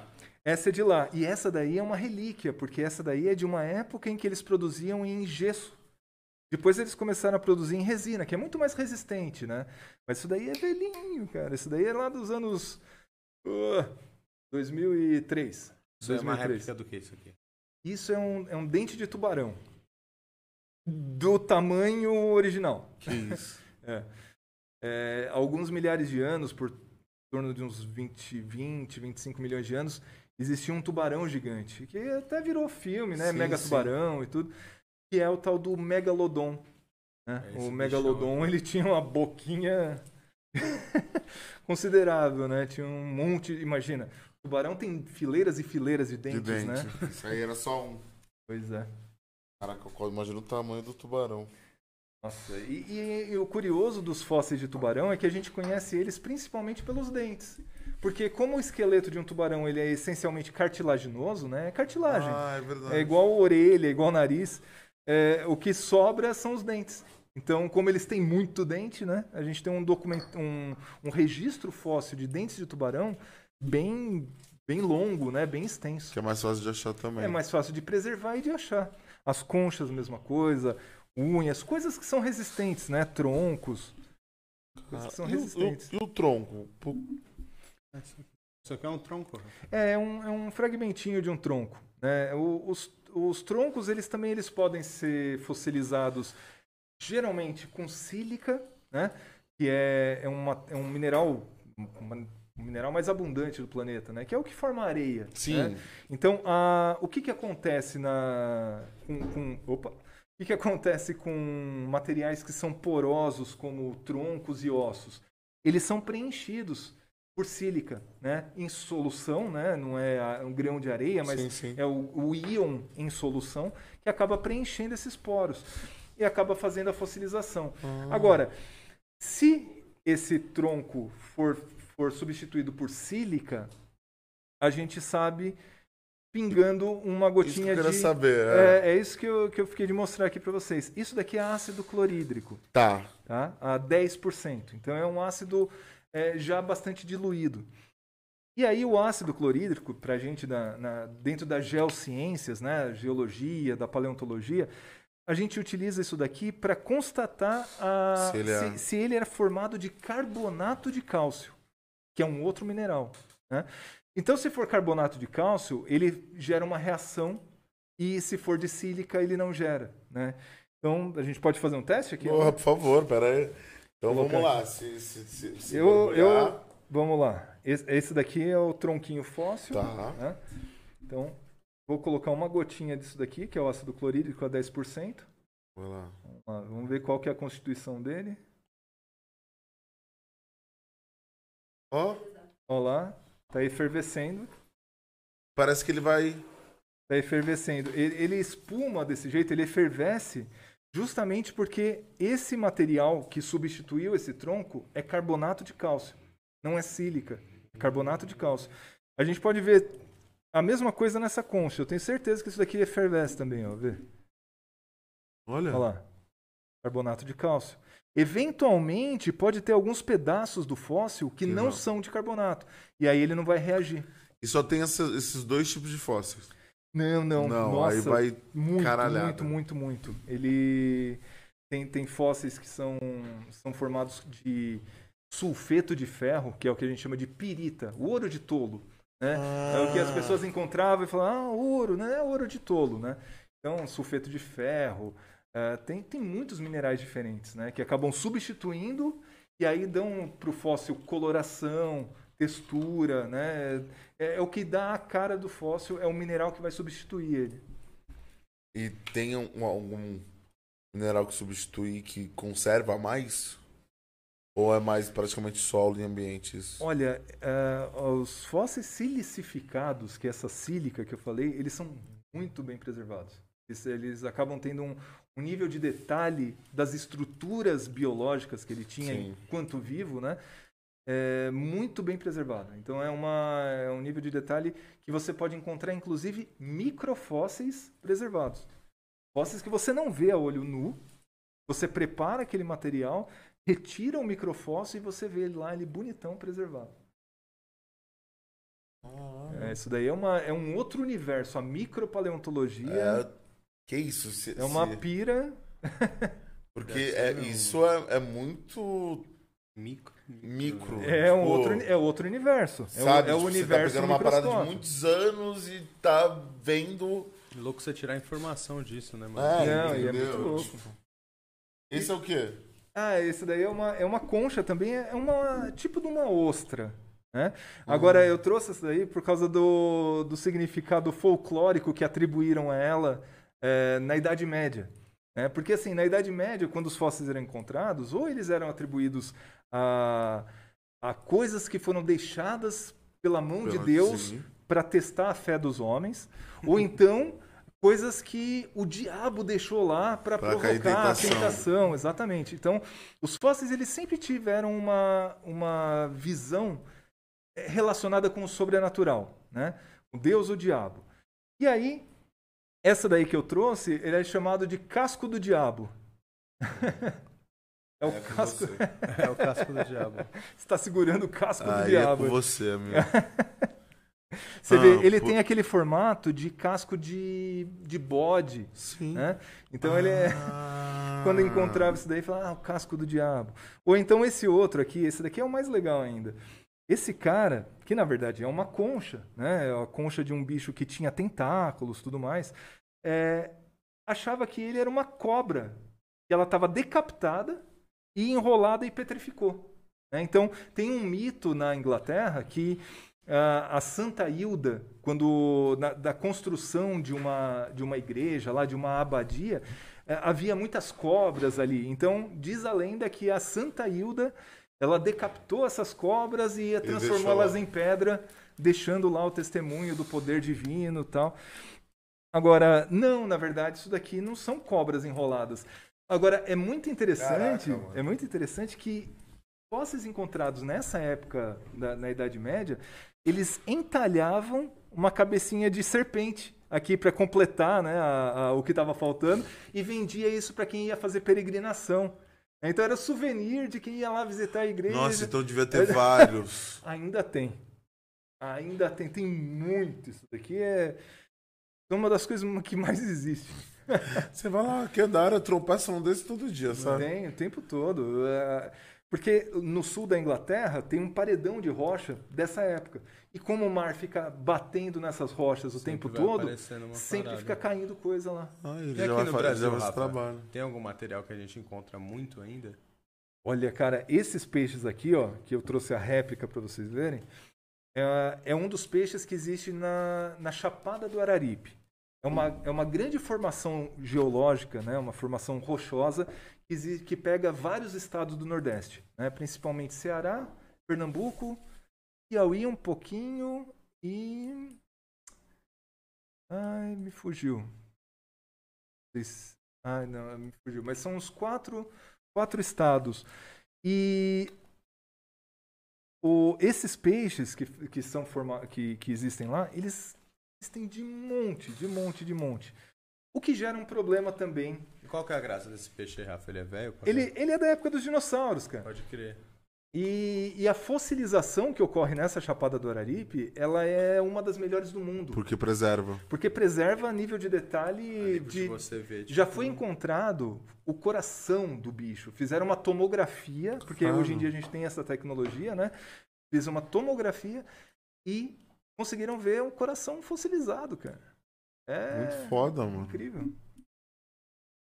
Chapada do Araripe. Chapada Tá do? Araripe, né? Então a, a formação Santana, da onde vêm esses fósseis, eles existem de monte. O que gera um problema também, porque não há um controle sobre esse material que é encontrado. É isso que eu queria saber também. É. Porque, é, cara, o, essa, a região onde é encontrado isso daí é, são pedreiras, né? Então eles extraem o Sim. calcário lá para fazer ah, pedra de revestimento e tudo mais. Só que nesse monte de rochas laminadas, né? Você encontra fóssil lá pra caramba. Pra caramba. né? E algumas coisas são tipo o filé mignon da paleontologia do momento. Então os caras encontram umas coisas assim, tipo cobra com patas. Tá, pô. É, Caô. porque a gente está falando de uma época do planeta que é a época dos dinossauros. Então tem muita coisa acontecendo Acontecendo. nessa época, né? Muitos seres diferentes. E, e aí tem o problema do contrabando, né? Porque fóssil no Brasil não pode ser comercializado. Ele não é um, um bem privado, né? Você não pode ter um fóssil, não pode comprar um fóssil brasileiro. Nos outros lugares pode? Em muitos países pode, né? na própria Inglaterra mesmo. né? Então, é, você, você tem geralmente museus e lá na lojinha do souvenir do museu tem uns fóssilzinhos. Ô, louco. Só que o que, que acontece? Né? É, Louco. é, você não vai encontrar um dinossauro para comprar. Ou até acha, mas não no museu. Então, é, às vezes você tem uns mercados Não, não, paralelos. entendeu? Tipo É, assim, existe, antes isso, acha. Existe, Algum existe. rico que tem um, uma ossada de dinossauro? E não de forma ilegal, não. Porque muitos dinossauros completos, inclusive, eles são leiloados. Caralho. Existe essa prática no hemisfério norte, né, no- nos Estados Unidos, Europa, que os caras leiloam. Assim, aí que entra a questão. E aí, qual que é... O é- certo é, ou errado? é legal isso daí? Porque vai gerar uma grana violenta para a instituição. Só que vai ser um bicho que ele vai ter uma visitação limitada, vai ser de um cara particular, vai ser aquela coisa assim restrita.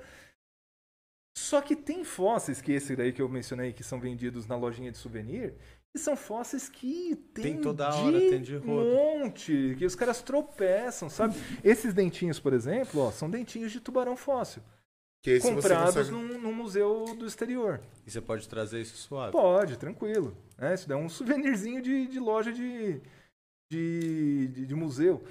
Só Esse que aqui, é o. Esse museu é na Inglaterra. na Inglaterra. Da hora, mano. Pois é, só que os fósseis daqui, eles são considerados como bem da União. Patrimônio. É o patrimônio da União, é bem da União. Então, e aí você eles- bota num museu que vai pegar fogo, que você não vai dar. Ah, então. você não vai cara. cuidar. O que, que você acha e aí disso, a parada mano? pega É. fogo e você perde. Antes estivesse na casa de alguém. Então, não, mas assim, o museu ele tem sua importância, ele é necessário. Agora, a questão dele que pegar fogo, Não, isso e daí tem que é- cuidar, né? Eu quis isso dizer que, tipo é assim, o- aqui a gente não cuida É- de instituição nenhuma. porque a, a ciência ela nunca foi prioridade no Brasil. Sim. Nunca. Nunca foi prioridade no Brasil. Então você vai nesses museus, os bastidores desses museus tem assim umas gambiarra de, de fio elétrico, pedaços. né? umas coisas que a galera faz muitas vezes que é para dar condição de trabalhar. Claro. Pra você conseguir trabalhar e não sei o quê. Abriu o faz museu. umas- E aí, às vezes, dá umas zicas dessa. Agora, essa zica Como seria... deu, por exemplo, no da língua portuguesa. Sim, sim, exatamente. Agora, essas coisas são evitáveis? Sem dúvida, se você der, se você der a devida atenção. Né? É, Se os governantes derem a devida atenção para a ciência. Os caras estavam pra fechar o FRJ, mano. Os caras estavam pra fechar a faculdade, tá ligado? Pois a atenção é. que os caras deviam estar dando no museu, velho. Pois é. O museu da- do Ipiranga tá fechado até hoje. Há gente. 10 milhões Tá, ele tá reais. em reforma, né? Ele tá, Mas, tá pô, abrir, quantos né? anos, né? Tá bastante. Mas, então, isso é importante. Esse E- tipo de reforma, de restauro, de conservação é importante. Né? Tudo bem, leva um tempo do caramba, né? Só E que. como tá sendo também cuidado das coisas Só que que- estão lá, né?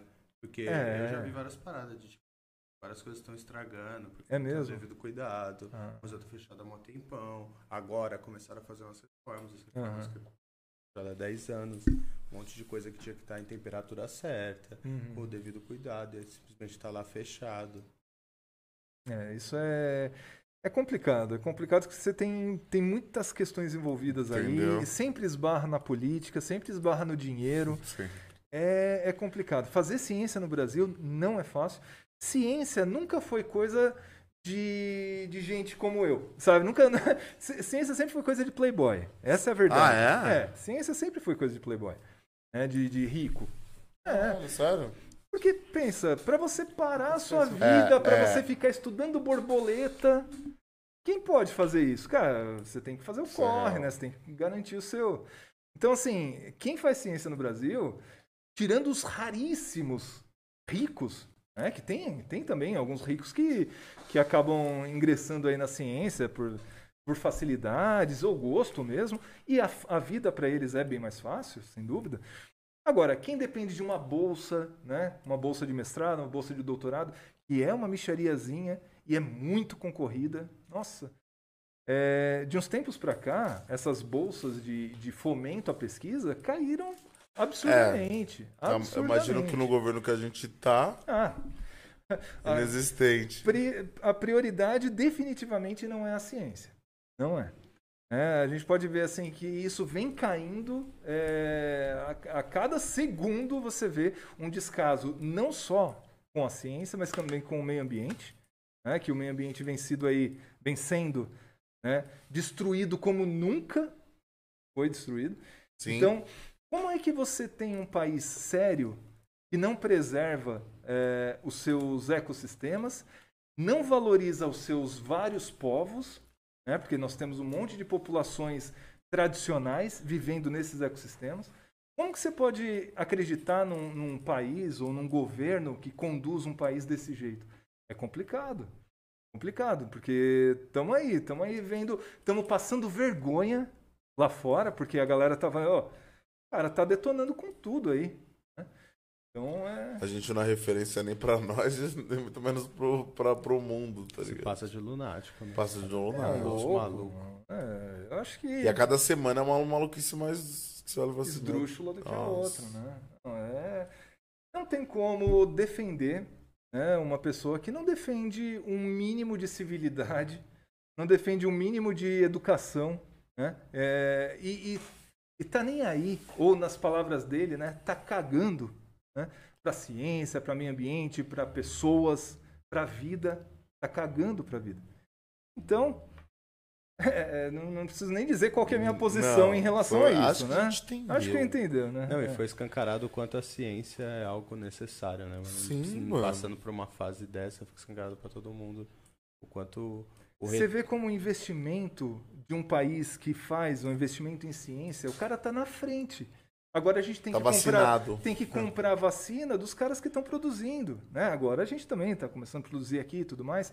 Só que no começo, quem investiu primeiro estava produzindo primeiro, né, a vacina. É uma questão de, de prioridade, né? O que, que você vai priorizar no seu, Brasil, no seu país? É educação, conhecimento ou é dar arma pra galera? Cloroquina. É, ou é ficar fazendo propaganda de remédio que não faz Cloroquina. efeito nenhum, sabe? Isso é uma vergonha, cara. Vergonha.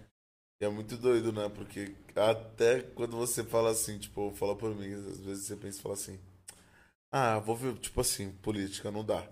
Vou viver minha vida e vou, né, fazer meu jogo. Esse cara não vai me atrapalhar, não. Você começa a parar pra pensar e você fala, mas esse cara me atrapalha indiretamente, Pois é, tá ligado? Tipo, pois todos os dias. Exatamente. É é uma, aquela pedra no sapato que tá sempre incomodando, né? Todo dia você sente ela pontando ali. Eu fico né? imaginando pra, pra vocês, né? Que, pô, a ciência, ela precisa disso. Vocês precisam disso. Pois é, E o e cara a indo ciência... contra, né? Tá ligado? É Não, e olha, o negócio, é- Fecha as paradas, fecha tudo, tá o ligado? negócio é tão absurdo que até a ciência aplicada, porque a gente def- define ciência em ciência de base e ciência aplicada, né?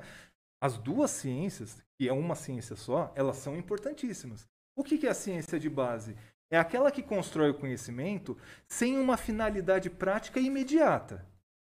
E é, é, é o estudo, vai construindo conhecimento. Né? É, você vê, por exemplo, esse estudo que eu realizei com o Sambaquis. O, o entendimento de como foi a, a evolução climática e ambiental de uma dada região através desses, dessas conchas pode gerar políticas públicas numa, numa certa região. Então, diminuição de emissão de carbono e coisas do tipo. Né? Então, é, um governo sério se pauta nas pesquisas científicas. Lógico. Então você tem a ciência de base que faz essa, essa pesquisa sem uma finalidade prática imediata, e você tem a ciência aplicada, que é aquela que já está absorvendo o conhecimento da ciência de base e já está aplicando. E até a ciência aplicada corre risco no Brasil.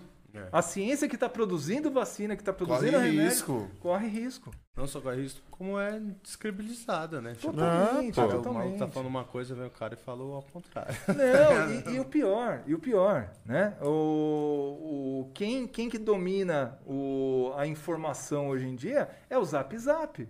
Né? Então, Uma os- desinformação completa. o né? que rola no Zap É Zap é isso, cara. É, é- eu fico impressionado como pessoas se informam através de notícias de WhatsApp. Não, eu penso que não é nem se informa, que informa até que suave. Agora você olha e bota credibilidade naquilo. Não, É, se e- e pautar passa por isso, né? frente. Pautar por isso, e é você passar pra um negócio frente. e Passar pra frente, Vamos ver qual que é a exatamente. credibilidade dessa parada. Entendeu? Tipo, você não vê um- uma parada séria. Não é. E o foda é que cada vez mais com a tecnologia e com a informação chegando pra todo mundo rápida, cada vez mais vai ser pior isso aí, porque não tem, não tem mais a supremacia do que uma folha tinha, do que um, sei lá, uma, um- uma fonte confiável de informação, vamos dizer assim. Uhum. Hoje o WhatsApp elegeu um presidente, mano.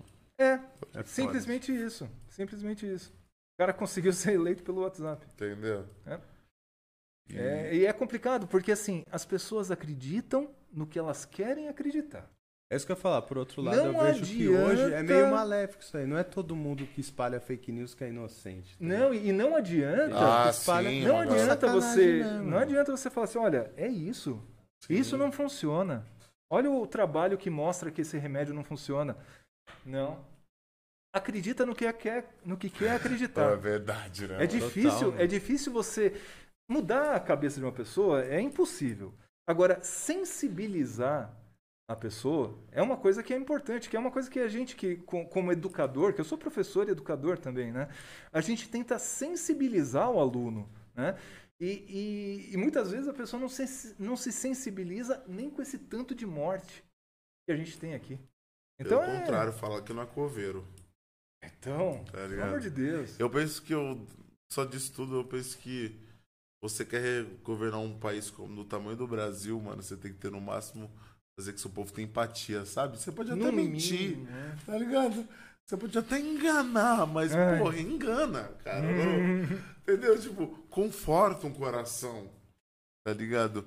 Ah, mas você prefere que ele fale que vai melhorando, melhora? Pô, irmão, mas pelo menos uma galera vai ficar confortável, mano, vai ficar em Não, paz. respeito, né, mano? Respeito, tá ligado? Uma é empatia, mano. Sem dúvida, sem dúvida. Como, como nós tivemos no passado político recente Brasil, Entendeu? tivemos mano? as pessoas tendo orgulho de serem gente, sabe? Entendeu? Tendo a luz elétrica chegando em casa, a água chegando em casa, coisa que nunca tinha na vida e tendo orgulho disso, né? E isso é passado recente da, da nossa política. Recente, mano. Antes dessa Só aluno de- atrocidade. Sou aluno de FIES, mano. É, ligado? então, exatamente. E... Antes dessa atrocidade tomar conta do, pla- do planeta, do, do Do país. país. E do planeta E mesmo, do né? planeta, porque hoje nós é Não, uma piada pro planeta. loucas, né? É Tipo, verdade. Sei lá, os Estados Unidos saiu do Barack Obama pra viver um governo Trump. Então, tipo assim, não é só lá que acontece É verdade, umas é mudanças verdade. Não, não, realmente, essa, É, essa- Acontece mudanças é, bruscas é, em todo lado. Foi uma onda. Na maior democracia louca. do, E do esperamos, mundo. e esperamos que assim como o Trump caiu lá, né, que o. Bolsonaro caia aqui. É, isso tende a acontecer. né? E, e a gente, na verdade, a gente só tava comentando aqui porque a gente gosta muito dele, mano. De quem? Dele quem? Sacanagem. Você sabe quem? De você sabe quem? Ou você sabe quem? Você sabe quem? O inominável. É. Ele é foda, né? É, o fóssil que nós estamos Eu falo, nossa, cara, a gente foi do fóssil ao política. A política. Mas que é é- algo que é, reflete naturalmente, né, mano? Eu creio que deve dar política. um aperto Sim. no coração de você ver a sua área ser toda hora algo não dado o devido valor e tem que tirar um dinheiro, vamos tirar da ciência, vamos tirar da educação, vamos tirar dali, foda-se eles e tira mesmo e deixa cada, cada vez mais os caras entregues. Exato. E o, o plano disso, né? Isso daí pro futuro, como que isso vai ser? É assim como que isso vocês vai se sentem, Rafa, ou Sim, não? É só a sim. minha opinião. Não, é isso Quem mesmo. trabalha de dentro se vê, tipo assim, Como o você vê tá isso daí daqui mim. uns anos? Tanto que está tendo o que a gente chama de fuga de cérebros, né? O tempo todo, eh, pessoas buscando pós-doutorado ou mesmo doutorado Tudo em outros fora. países, que é onde valoriza, né? É, Infelizmente. Assim, não é que o Brasil não valoriza, não valoriza agora. É como você falou, você é aluno de FIES e tudo mais. sim. Então, no, no governo passado, valorizava pra caramba. Pra caramba. Tanto que abriu universidade, abriu é, centros de, de estudo em vários lugares. né? É, a gente precisa voltar a essa realidade, né? Que olha. 2022 está aí, precisamos Tá voltar. quase aí, então se liga aí, hein, rapaziadinha. Vamos ver se faz pelo menos direito. Não precisa nem fazer o certo, só faz direito. Só faz direito, sabe? Não precisa nem. Sabe, é, é pensar um pouco, sabe? Não... O cara é um ignorante. O ignorante que xinga todo mundo. Sabe? Entendeu? É isso. O cara não tem a base de uma educação pra trocar Não uma ideia com um educação, jornalista. cara. Mas. Não tem classe, não, Não tem, tem. finesse. Mas, Rafa, deixa eu te perguntar uma, uma outra coisa. É, Hoje, assim, né? As conchas. é, O estudo, basicamente, o que você disse é que tem a ver com o, o- o clima atual. Tudo isso se desenvolve, você consegue descobrir através da Das- pesquisa das conchas. Exatamente. É um negócio muito doido, cara, porque lembra que eu falei que alguns materiais são feitos, são substituídos por carbonato de Sim. cálcio, né? O material que faz a concha é carbonato de cálcio. Então, naturalmente, ele eh, já é esse mineral Ah, então ele vai sempre se conservado. ele conserva por muito tempo e mais do que isso, a concha, não sei se você sabe, o- a concha ela é formada, é, o, o- animalzinho já nasce com ela. E aí ele vai constituindo essa concha ao longo da vida dele. Então ele nasce com uma conchinha pequena. Muito pequenininha e ela vai crescendo. Né? Ah, por E- isso que. E nesse E sempre vai ter um animal. A concha é um Ah, sim, animal. sim. É, é. O, a concha, por exemplo, esse daqui que a gente chama de bivalve, e bivalve porque tem duas válvulas, Aham. né? Ele abre e fecha. Aqui Pô, como- já achei várias dessas, mas não sei se ela. É, é, mas de repente. O que? Uma dessa daqui? É, Tipo, fechadinha assim. Às vezes tinha um bichinho. Se você não consegue abrir, é porque o molusquinho que vive. Que é. Né? Tá lá ainda. A concha faz parte do molusco, né? Ele, ele é preso a ela, né? Assim como nós somos Ah, presos ao nosso No esqueleto. litoral de São Paulo tem uma que é rosinha que você abre e tem até um negócio dentro. Sim. Caraca, pegava isso de moleque de montão. De montão. E ostra, você come? Porra, não, não gostava. Em Floripa aprendi a gostar. É da Um hora. pouco limãozinho, Gostou, vai. é maneiro, hein? bom Joga um demais. vinagrinho, limão, Nossa. salzinho. Daqui a 30 milhões de anos vão ser, vai ser o fóssil. É, e esse- os caras do passado que também, é- acho que uma Caraca, parte doideira. dessas conchas, né, dos moluscos, eles, eles comiam. mesmo. Ah, Não eram todos, mas porque eles usavam mais a concha como material de construção. sim. Mas eles comiam também, esses moluscos são nutritivos, têm proteína e tudo mais. Mas eu estava dizendo que quando o molusco ele está crescendo e está formando a concha dele, ele consegue absorver as condições de temperatura, de salinidade da água onde ele está se desenvolvendo. E aí analisar o carbonato de cálcio dessa concha me traz essas informações clima, de, de salinidade, de como que isso foi mudando ao longo do tempo. Você consegue ver numa concha saber mais ou menos quanto tempo ela tem, Rafa? Mais ou menos, mais ou menos. Essas conchas aqui, essa especificamente, ela é um, é um animalzinho que ele vive até uns 3 anos. É, Então, uma concha dessa daqui, ela tá no seu tamanho máximo. Tem uns 3 aninhos aí.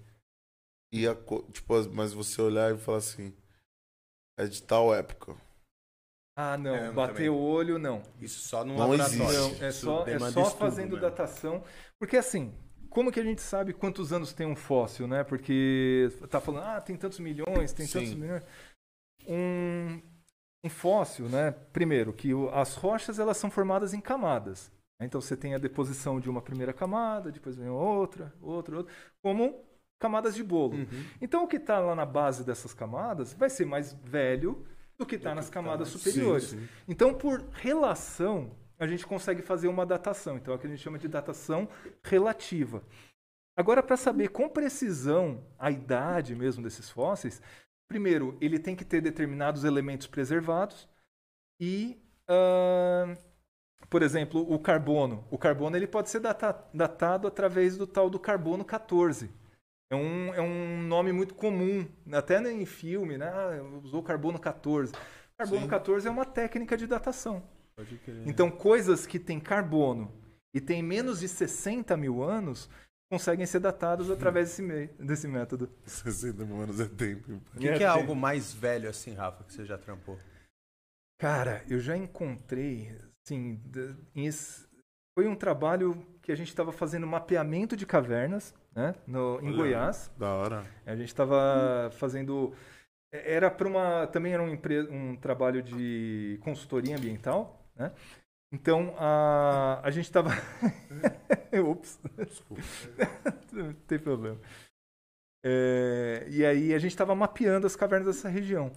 E nessa região tinha alguns que não são exatamente fósseis, mas são vestígios de uma vida antiga.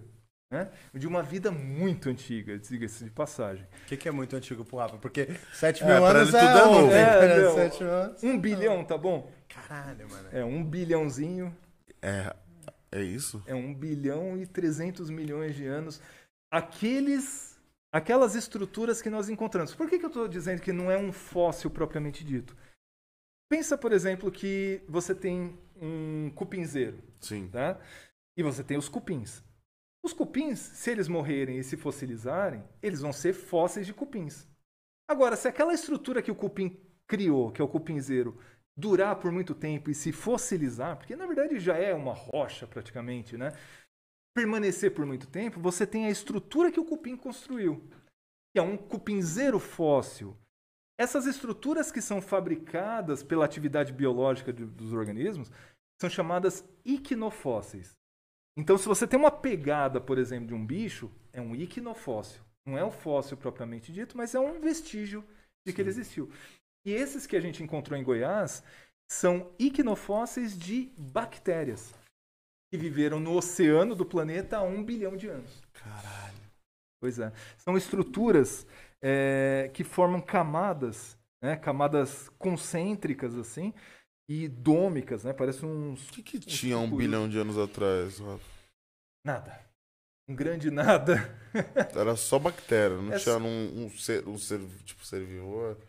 Não, Um bichinho, tipo. um Não, bichinho. na verdade, o- os seres mais complexos, né, com uma, uma morfologia assim, ou pelo menos tamanho visível a Então. olho nu, a gente tem datado aí de aproximadamente em torno de 600 milhões de anos. Seria um. Seriam organismos marinhos de corpo mole, ainda não tinham nem carapaças, não tinham nem desenvolvido carapaça ainda. Então eram parecidos com água-viva, com. com a- a- Água Viva tem tipo isso? Tipo isso, de idade. 600 milhões de anos. Ah, o grupo, né? O grupo das Só águas tá aí vivas. pra te fuder, que o negócio é o Ad, mano. Só queima, pai. Caralho, mano. Então, esses animais visíveis, eles surgem por em torno de 600 milhões de anos, mas a, a evidência de vida mais antiga do planeta, ela tem aí 3 e- 3,5 bilhões de anos. 13 Bilhões, bilhões. Então, são esses fósseis de bactérias, ou iquinofósseis de Mas como que se encontra um Ah, fóssil de Que aí é do bactéria, micro pra- Não, aí que tá. A gente não vê a bactéria, a gente vê a estrutura que ela construiu, o cupinzeiro. Então, essa estrutura, que agora eu vou dar o nome a ela, né? Chama estromatólito. Estroma. Estroma. Estromatólito. Ah, tô com uma dor no estroma. Ah, boa, que da referência. Vai esperar um pouquinho. Estromatólito é essa estrutura que as bactérias que viviam há bilhões de anos no planeta e existem bactérias que fazem estromatólitos atuais fabricaram. Então, se você vai na Austrália, por exemplo, tem uma baía lá chamada Baía Tubarão, Shark Bay, cheia de estromatólito atual. Então, são bactérias do nosso tempo que estão fabricando aquelas estruturas que lembra coral, parece coral quando você olha assim, mas não é coral não. O, aquilo lá é uma estrutura formada por bactéria. Bactérias. E quando a gente olha as, as estruturas de 1 bilhão, 3 bilhões de anos, são idênticas. Aí você fala, olha só, estromatólitos fósseis. Caralho, 13 bilhões. 3 né? bilhões de anos. Pensa no seguinte, imagina, imagina por exemplo, o, o meu braço aqui como uma extensão do, do tempo da Terra. Tá? Tá. Co- começando aqui no, no meu ombro, indo até a ponta da minha unha aqui, Tá. tá? nos dias de hoje. Então aqui nós estamos no tempo zero da Terra, Sim. que começou há 4,5 bilhões de anos. Tá? 4,5 bilhões de anos. Mas Nessa. se, o- se, o- se a bactéria tinha 13.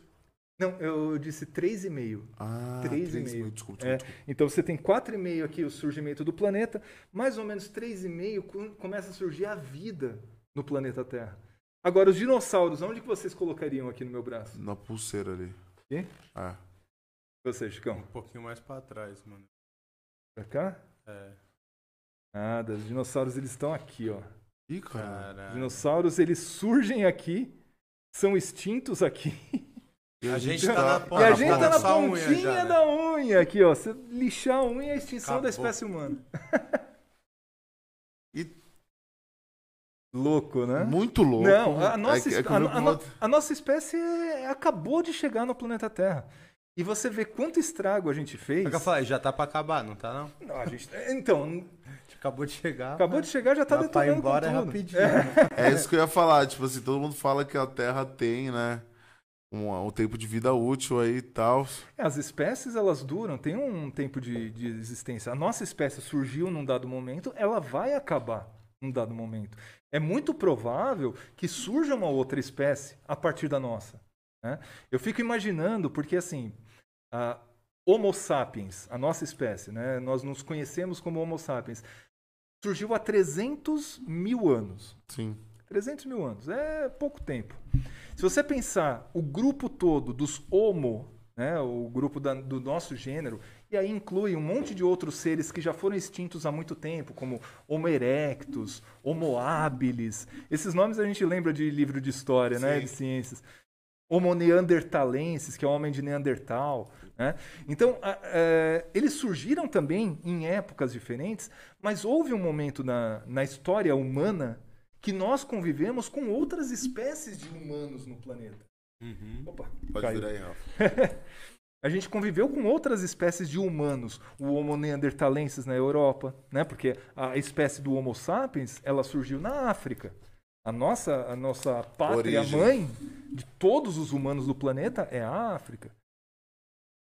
Mas na Europa evoluiu um outro humano, o Neandertal. Na Ásia evoluiu um outro humano, o Erectus. né? Então, quando o ser humano, Homo sapiens, saiu zanzando da África para a Europa, para o Oriente Médio, para a Ásia, foi se deparando com outros humanos. Imagina você olhar assim, caramba, parece comigo, mas é um pouco diferente. Não, porque assim, era um nível de semelhança até próximo. Só que todas essas outras espécies foram sendo extintas ao longo do tempo. Por mais que a gente tenha Mas convivido. por, por, por- pelo, pela vida, pela evolução, Cara, as causas ou são. por guerras. Então, e- as causas são tão. tão Sei lá, vai que já possíveis. existia isso, né? É, não, existe a possibilidade de ah, confronto com a nossa espécie. Já falaram que ah, nós extinguimos os neandertais. Mas tem eh, evidências arqueológicas que mostram que houve hibridização. Encontram-se fósseis que têm DNA preservado, que é DNA típico de Neandertal, só que é um híbrido com o Homo sapiens. Então, essa coisa de a gente chegou e deu um cacete nos caras e acabou com eles, que era uma visão muito antiga, que falava que ah, os Neandertais eram atrasados. Evoluímos, e aí já era, chegou, chegou chegou o. Sapiens, foi lá e acabou com tudo. Não. Sabe o que pode ter acontecido, inclusive? O que aconteceu quando os europeus invadiram aqui a América. Eles trouxeram um monte de doença, matou, exterminou Sem pela- pelo, simples muito, né? contato A É? gente que era um povo com limpo um de povo tudo. né? totalmente isolado que estava aqui. né? Então eles trouxeram uma, doenças que não existiam. Então isso daí é, é, é o que a gente fala, é uma espécie invasora. Uhum. Né? Ela, ela invadiu um espaço lá e trouxe consigo lá seus, Genes seus germes. Falando que ia ser progresso. Opa! Falando que era boa. né? Eu Então, estamos esperando esse progresso até hoje, né? E. E qual você acha que é. É, que não tem eu, mas uma pergunta. Qual será que é o próximo passo? Pra onde que. Não, foi engraçado Então. que ele falou assim, da gente crer que a humanidade, o fim da humanidade tende a acabar, gente. Você crê que a gente consegue um dia sair daqui da Terra, Rafa? Ah, eu acho que do jeito que a, que a tecnologia está avançada, sim, acho que sim. E aí não O que- seria o fim da humanidade. Não, assim, em muitos anos. É, não assim, sei, acho que, que a gente conseguiria durar mais. Durar mais. Mas assim, ah, as mutações elas não param. Então, assim, uma espécie, uma hora ela vai deixar de ser ela. Uma espécie, ela está. né? Nós estamos Homo sapiens. Alguns de nós, né, dentro da população, vai evoluir para alguma outra coisa. E aí que eu foi que eu disse que eu, que eu disse do Neandertal. Eu fiquei imaginando o, o, o Sapiens encontrando Neandertal e vendo aquela coisa estranha. Fico imaginando um novo humano que vai sair, vai Entendeu? surgir aqui, vai olhar pra gente e vai falar assim, nossa, como aqueles caras eram atrasados? Como, como que eles conseguiam? Como que eles não entendiam que a gente depende da natureza? Sabe? Eu fico imaginando um humano, claro, Isso é isso daí também é um pouco utópico, né? Mas um humano muito mais à frente e muito mais conectado com a natureza. Um ser humano que entende o seu, Você o seu local. dessa É, parada, né? é. Alguma coisa meio parecida com Avatar, sabe? Pô, eu ia falar isso, só que eu falei, será que eu vou. Não, é, eu, eu penso nisso, cara. É, é um pouco. É ficção, mas de repente surge aí alguma coisa mais integrada com a natureza, sabe? Uma coisa que, que consiga até pensar de outra forma. Né? Coisa que a gente não consegue, o cara consegue pensar de outra forma, imagina? Cara, muito doido. Eu vou dar uma caçadinha nas perguntas. Vai lá caçando nas Opa, perguntas. tem, tem perguntas. E qual que é o próximo passo hoje na sua carreira? Você, é, você falou do é o pós-doutorado. Uhum. Você quer fazer? É, tem o. Seria o próximo passo, seria o pós-doutorado. Pós-doutorado. Nesse exato momento, eu estou trabalhando numa escola, né? Eu sou professor de, um, de uma escola particular lá em São Bernardo. Qual?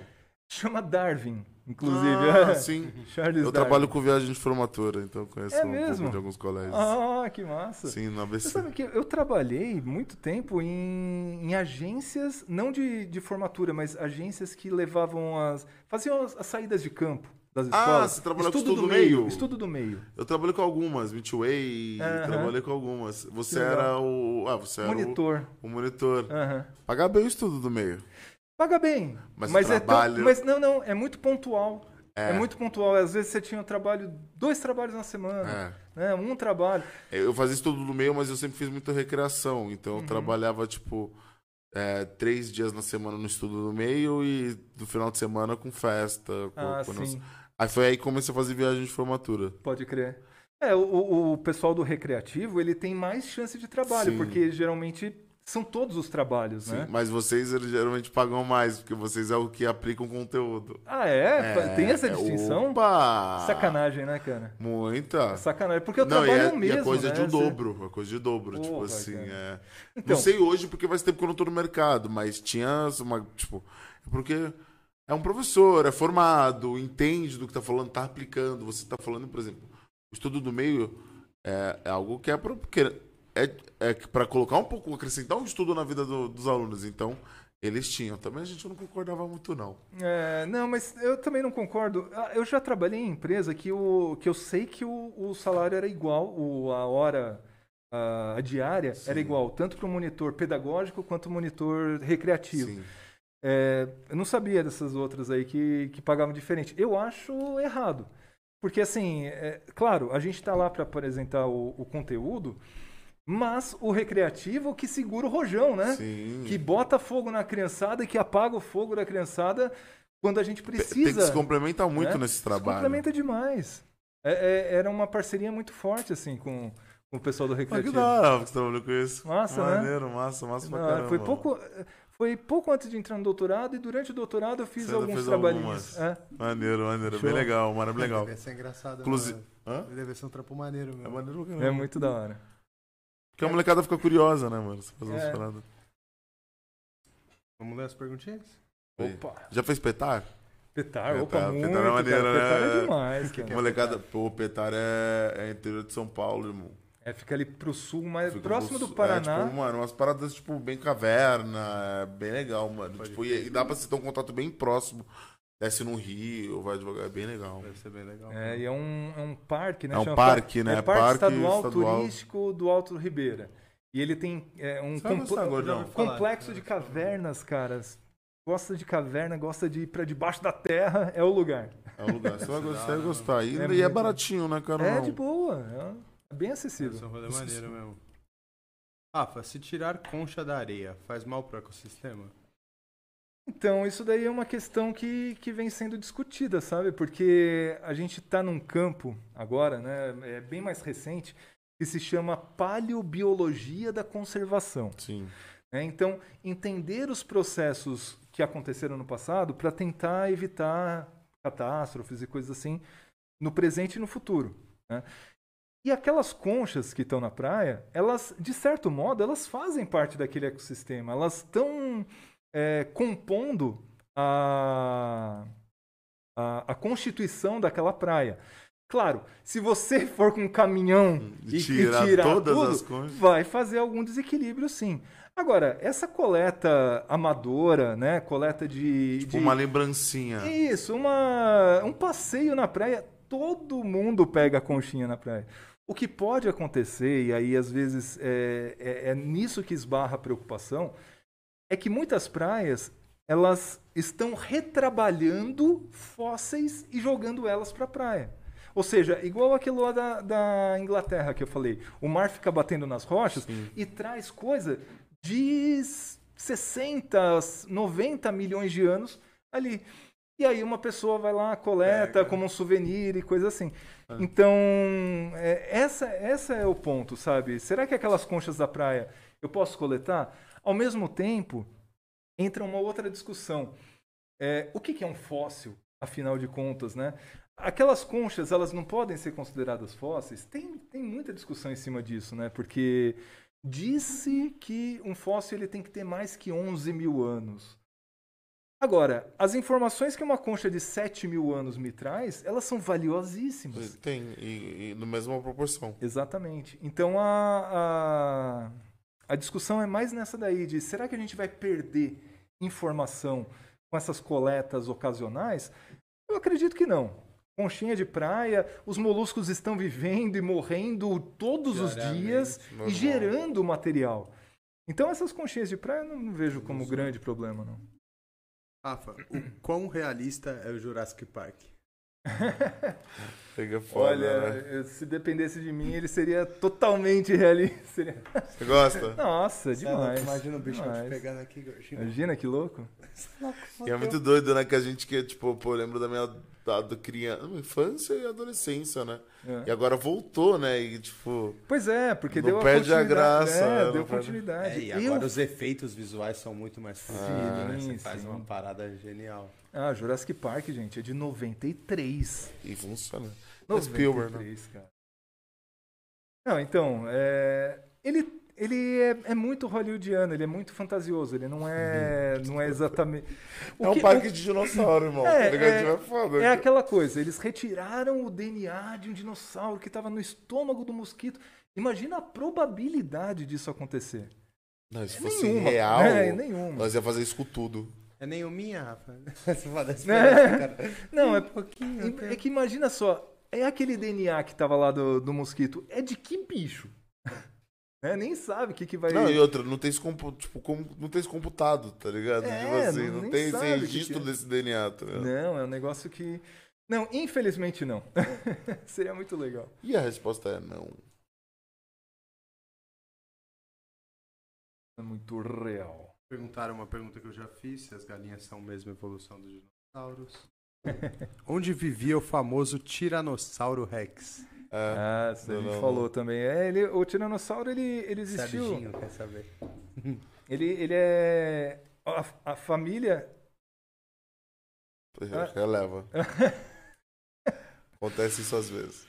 O tiranossauro, a família dos tiranossauros, ela ocorre por toda a América e tem também vestígios na Europa. Só que o tiranossauro rex, ele é da, da América do Norte. É da terra do Tramps. É. E quais eram os dinossauros que habitavam no Brasil?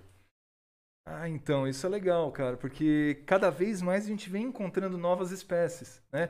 Falei pra vocês aí do Thanos, né? Um, um dinossauro carnívoro, descoberto há pouco tempo por um grupo de colegas. Tem, a gente tem dinossauros. é, o, o mais interessante dos dinossauros que nós temos é que nós temos o dinossauro mais velho do mundo, só isso. Caralho, É. a gente tem... Ah, é maneiro, é nosso, porra. Nossa. Se bem que, que assim. seria, como que é o nome desse dinossauro? Então, é o Staurikosaurus. Estarico. Staurikosaurus, que significa lagarto cruzeiro do sul. Ai, que maneiro. É, Só que sabe que tem um, um, um carinha que disputa o prêmio de mais velho também, e ele é aqui do lado da Argentina. Ah, sempre esses Ah, motorista. Sempre eles. Mas seja o Stauricossauro brasileiro, seja o Herrerasauro e o... Chama Herrerasauro. É, é, na verdade, tem o Herrerasauro, mas o mais antigo é o Eoraptor. Eoraptor. Então, seja o, o Stauricossauro, o Herrerasauro, o, o Eoraptor, eles estavam vivendo todos na mesma época, não tinha divisão Só política. foi achado lá no. no Foi no- encontrado aqui e encontrado lá. né? Agora, nós temos, além desse que é muito antigo, né? Nós temos também dinossauros como aqueles dinossauros pescoçudos. Qual sabe era o nome aqueles. daquele? Então, tem. O grupo deles se Chama chama. a girafa, né? Não, tô de sacanagem, tô sacanagem. tô de sacanagem. Ele chama, chama saurópodes. Saurópodes. Saurópodes. E, e a gente tem alguns saurópodes no Brasil encontrados. Inclusive, ó, o crânio de um deles, que é a coisa mais rara que eu já vi na vida, assim, porque não se tem crânio desse bicho em nenhum lugar do mundo. Olha. E encontraram o crânio desse bicho aqui inteirão. É desse tamanho, mais ou menos. É, e o nome dele é Tapuiasauro. Hum. Onde Tapuia- encontraram um crânio desse? Foi encontrado no interior de São Paulo. Que maneiro. Interior de São Paulo. Agora eu não me lembro exatamente. Isso é do lado ali de Eu Salgado. acho que foi. É, não, foi. Coração de Jesus. Caraca. Coração de Jesus. Um dinossauro no coração de Jesus. e tem também, Que tem hora, outros. mano. Tem dinossauros carnívoros, tem dino... Nós temos muitos pterossauros, e aí cabe uma, uma nota e uma distinção entre dinossauros e pterossauros. Ah, mesmo, pegada? Eles viveram na mesma época. Eles são O répteis. pterossauro voava. Só que o pterossauro voava. E ele, ele tem características anatômicas exclusivas daquele grupo. Nenhum dinossauro voava. Os dinossauros que passaram a voar são as aves. E voa de uma maneira completamente diferente. Tem pena, né? os, os dedos da mão são reduzidos. No caso de um pterossauro, esse quarto dedo que é o dedo anelar, é uma coisa absurdamente gigante. É onde ancora a asa dele, né? Onde ancora aquela pele que ele usa para voar. Ah, Então é uma coisa completamente diferente. Então, pterossauro é uma coisa, não é dinossauro voador. Eles são répteis voadores da época dos dinossauros. E eles foram extintos. E a gente tem um monte de pterossauros lindos no Brasil. Nossa, Ah. maravilhoso. Lindo você tá dizendo inteiros. E... Assim, tanto em termos de preservação, sim, inteiros, quanto em anatomia. Os bichos eles são incríveis, são fantásticos. Desde uns bichos com umas cristas enormes, né, uns Maneiro. bicos em- compridos, uma coisa muito doida. Onde tem isso, Rafa, pra gente visitar? Não agora, né, no movimento que a gente vive, que deve ter bastante museu fechado, muita É. coisa fechada. Eu não, é, não sei como que tá agora, mas o, o próprio Museu de Zoologia, no Ipiranga, ele tem alguns fósseis. O Museu de Minerais e Rochas do Instituto de Geociências da USP, que é onde eu fiz minha, minha pós-graduação. né, tem bastante, muitos fósseis lá. Um pterossauro, inclusive, maravilhoso lá. Nossa, Isso é aberto ao público. aberto ao público. A visitação. Eu não sei como estão os horários e Sim. tudo mais, mas é, é aberto ao público. E um pouco mais no interior, mas também um museu bem bacaninha, é o Museu de História Natural de Taubaté. Tem um museu bem bacana lá. Da hora. É isso. é. Aqui pela falar. região, Não acho sabia. que é, é. Também não. É, o fóssil mais antigo que você manuseou, eu te perguntei, né, durante o programa. Hum? Ô, Renê, será que as conchas não vieram de outro planeta?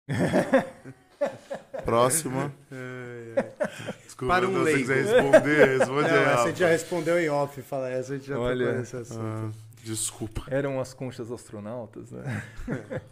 Você é um arqueólogo também? Não. Não. Eu trabalho com arqueólogos. Eventualmente a gente trabalha com arqueólogos, mas não, eu não estudo cultura humana.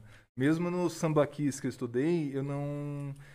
É, Não foi- eu não não eles, aprofundei. foram É, não, não aprofundei na, na questão humana do porquê da construção e tudo mais. O meu objetivo era entender o que, que aquelas conchas me diziam. Entendi. E tem essa parada, muita gente deve confundir, né? Tipo, Ah, sim. ah, é, é, pô, você é paleontólogo, é, pô, então como que chegaram às pirâmides? Tá difícil. Ah, sim, não, direto, direto. Mas é, é normal, é normal porque assim, não é uma coisa do dia a dia, né? Que eu pergunto para eu falo para as pessoas geralmente que eu, eu sou o primeiro paleontólogo na vida de muita gente. Ah, quem, que- na, na quem minha conhece, né? Na Então, minha? é o primeiro paleontólogo da vida de Eu tenho vocês. certeza. Porque não é uma coisa muito comum. Arqueólogos até tem bastante até, porque É, existe, nenhum, existe cara. graduação em arqueologia. Não existe graduação em paleontologia, então tem bastante arqueólogo até. Só que mesmo assim, pro imaginário do- das pessoas é, que não são do meio, elas geralmente pensam que paleontologia e arqueologia é a mesma coisa, né? Não. Errou! É, perguntaram aqui, ó. A paleontologia e a biologia no geral, na sua visão, deveriam ter mais investimentos no Brasil? Ah, não só elas, toda a ciência, né? Ci- Um país sério se constrói com ciência, sabe? Com, com- É isso. É... é um país que investe em ciência e tecnologia, no bem-estar da sua população. É isso. Isso é um país sério. Explique a cronologia dos donos e dos sapiens. Dos quem? Dos donos. Donos? Acho que deve ter digitado errado, né? Deve ter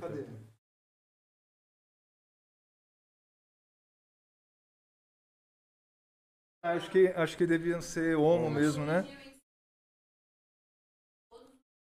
Pode crer, ela corrigiu mesmo em Ah, cima. Tá, tá. Ah, e, e dou uma, uma indicação de um livro ótimo também para essa questão de evolução humana. É o próprio livro chamado Sapiens. Sim. Né? Sapiens, do, do Harari, ele, ele traz uma cronologia da nossa história né, natural muito bacana, cara. Muito legal. Agora, dica. o como foi perguntado, né? Os, os Homo, né? Nosso, o nosso gênero surge no planeta há mais ou menos 2 milhões de anos. Quando há uma, uma cisão entre, população, entre uma população que, de um lado, evoluiu para uns caras que tinham maxilas e mandíbulas bem, bem robustas, dentes bem robustos, mas uma área cerebral, uma, uma, uma caixa craniana pequena. Né? Esses carinhas são conhecidos como parântropos ou parantropos. Do outro lado, evoluíam uns caras com uma face pequena, com dentes relativamente delicados, só que com cabeção gigante, que são os Homo. Né? Então, essas duas linhagens evoluíram paralelamente, só que os parântropos, depois com as mudanças ambientais que, que, que aconteceram nesse período, né, em torno de 2 milhões de anos, os parântropos eles foram extintos. Enquanto que os Homo evoluíram em várias espécies, né? a começar pelos Homo habilis, Homo erectus, sapiens, neandertalenses, floresienses, tem vários, né? Mas essa linhagem ela começa há 2 milhões de anos. Então, se tem uma coisa que é clara é, se tiver mudança climática, a evolução busca um meio de Exatamente. Por isso que é tão importante o seu trabalho para que não sofra para a gente entender o que, que aconteceu com, com o passado, para prever coisas, é. né? E também não precisa, né, ser muito inteligente que vê que emissão de carbono como a gente solta. Vai, é, vai, tá, vai dar tá certo. tudo bem, é, não, não é possível. Você imagina depósitos e depósitos de petróleo e gás acumulados por milhões de anos, guardadinhos lá. Aquilo lá tem carbono pra caramba. E tá lá guardado. Não era para sair de lá. Aí o ser humano descobre como, como tirar aquele negócio de lá e como usar aquilo. Putz. Aí jogou todo esse carbono para fora. É um carbono que estava guardado. Ele não era o momento dele sair. Ele seria ciclado em algum momento. Mas a gente antecipou isso. A gente foi lá e tirou. Na marra. Né? E a gente queima esse carbono. Né? Esse, esse petróleo, esse carvão. Ele vai, vai, vai. Tá aquecendo o planeta. É inegável. Inegável, está aquecendo tá o planeta. planeta. Então o que acontece é o seguinte: como que a evolução ela acontece? De forma aleatória. Aqueles que têm adaptações frente a uma nova mudança sobrevivem. Os que não têm, perecem. Né? Agora, o ser humano ele é uma praguinha, né? Então a gente fica driblando a seleção natural. Então, é, não é porque nós não temos determinadas adaptações que esse meio ambiente vai ser vai, vai jogar a gente para escanteio. Não, a gente ultrapassa. Então o ser humano ele tem essa capacidade de ficar ultrapassando barreiras, né? De ficar vencendo obstáculos, né? Uma coisa muito legal em termos de espécie, porque somos sobreviventes Sim. muito bons. Nossa, a gente se espalhou pelo planeta igual barata. Sim. Tem ser humano em todo lugar. Isso é uma coisa muito estranha, cara. Que bicho faz isso? Então, e a gente tá querendo ir para fora ainda por cima. A gente está buscando é, outros lugares. É, é. Então, eu acho que a gente é meio como gafanhoto, viu? A gente vai detonando, detonando, detonando. Mas mesmo assim vai chegar uma hora que não vai ter o que fazer. É, então, precisamos chegar nesse ponto. É, Essa que é a questão, porque quando a gente luta em prol do meio ambiente, é justamente para evitar esse tipo de coisa, Sim. sabe? Não chegar. É como eh, tem aqueles memes que dizem, né, que é, todo filme de catástrofe ambiental começa Sim. com um cientista sendo ignorado. Ele tá no Ele começo tá falando, oh, eu vi aqui nos meus gráficos que. Ah, cala a boca, cientista. tem mais. Tem, tem mais umas aí. Pega aí essa. Banheiro. Vamos lá. Explorando o universo. O Sacissauro tem uma curiosidade bem legal. É chamado assim porque nos fósseis só encontramos uma perna. Caralho, mentira. É Existe uma explicação para isso? Putz, cara. Por isso, isso Sacissaurus. Sacissaurus, cara. Caralho, Sacissaurus. Ele existe, ele foi batizado desse, com esse nome, porque eu não me lembro se foram nove ou doze indivíduos né, desse, desse dinossauro que foram encontrados só com um lado da perna, né? Com, não sei se o lado direito ou o lado esquerdo, mas o fato é que todos eles estavam sem uma perna e era sempre a mesma, né? Então é... Mas ele tinha, outra, tinha, estudando a anatomia dele, Sim, ele tinha então, um animal, ah, um animal bípede, né? Só que ele não tinha uma das pernas. Sim. E era a mesma. Muito provavelmente a, a explicação para isso daí seja um fenômeno de preservação. Né? E não de predação diferencial. Né? Uhum. Né? Vamos imaginar um predador. Ah, ele tem predileção pela coxinha esquerda. Aí ele vai lá e come só as Só a esquerda deixa o resto. É, deixa o resto, né? Não, deve ter sido alguma coisa de preservação. Penso eu, né, é, que eu não, não, estudei esses animais, nem esse depósito fossilífero, Mas eu imagino que esses animais devam ter caído todos para o mesmo lado, né? E- eventualmente o lado que ficou mais exposto foi Sim, sendo levado pela sim. água, sabe? Então desmembrou mais rapidamente um lado. Pode ser uma explicação. Tá aí. É, Ilha de Páscoa é um lugar interessante para encontrar fósseis? Não, não. É, é um lugar interessantíssimo em termos de arqueologia, né? Por causa daquelas estátuas, né? Do, dos moais, né? É, são os moais? Nossa. É, é, acho que são moais que chamam. Acho que é isso mesmo. Mas são aquelas estátuas, né? Monolitos gigantes, né? É, Mas fóssil não. Fóssil não. Não é uma ilha onde se preservou nada. Esse papo de evolução da espécie humana sempre me lembra do di- direcionamento que o H.G. Wells deu no seu livro, A Máquina do Tempo. Olha só. Que jogou que, que na máquina do tempo. Eu, eu não, não, não li o livro, mas eu vi uma versão do filme que o cara ele avança no tempo. Eu acho que foi coisa de 800 milhões de anos. Cara, 800 milhões de anos é um, é um outro éon, é uma outra, é um outro planeta. Sim. Se quando mudam eras de uma era para outra, a mudança já é uma coisa assim Imagina. você gente. fala assim, puta, tô num outro planeta. Tô num outro planeta. De, de uma era pra outra é um planeta diferente. Uma coisa tão avançada, assim, 800 milhões de anos, um outro é um. É um nem imaginam que seja a Terra, assim. ah, e certamente é, não vai ter ser humano. Ah, Ah, não, não. certamente. É muito tempo. É muito tempo. Imagino. O Pitarossauro, o Pitu-Iasaurus foi achado em Minas. Mas o fóssil está no Museu de São Paulo. Acho que foi um comentário do que ele passou Sobre pra foi na hora que eu gente. perguntei dos museus, né? É, foi o que passou. Legal que Bom, você vê que tem alguém irado. da área aí que manja do bagulho também. faz Irado. Show. E agora, então, os próximos passos aí da Ah, vida? então, eu tô na- nessa escola, no Darwin, né? Tô trabalhando lá como professor de ensino fundamental. Maneiro. trabalhando com as crianças. E daqui a pouquinho voltam as aulas, né? Estou na minha última semana de Verdade, férias. vai é, voltar pra geral, né? voltar geral. Vai voltar em Geral, 100%? geral, 100%, Rafa? É, parece que, que a ordem é essa, Ah, né? 100%. É, deveria se manter aquela o distanciamento e tudo mais. A escola te- Híbrida. espera fazer isso daí, né? Nós esperamos isso também da, da parte da escola. Volta obrigatório agora? Eu Não sei como tá isso. Não, obrigatório Não. não, é. Obrigatório não é. Eu Pode- acho que muita é, gente não vai. É, tem, tem, muita, tem muito pai que. Vai esperar a vacina Vai esperar. chegar, vacinar e mandar e faz. Já ficou até agora, a gente tá em agosto, né? É.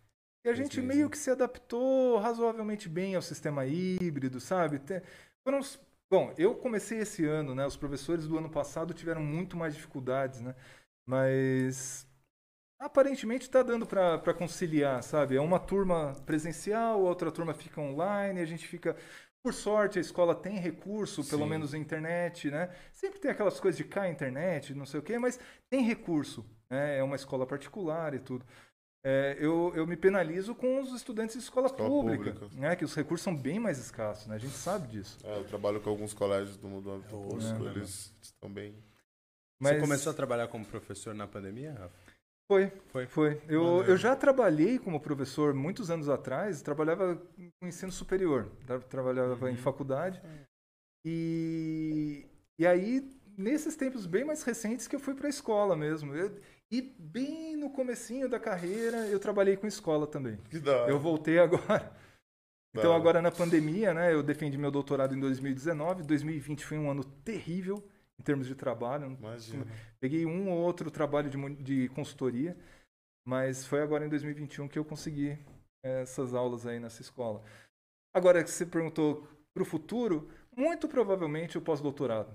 Bom. É, Maneiro. dar continuidade aí, né? Colocar essa pesquisa para frente.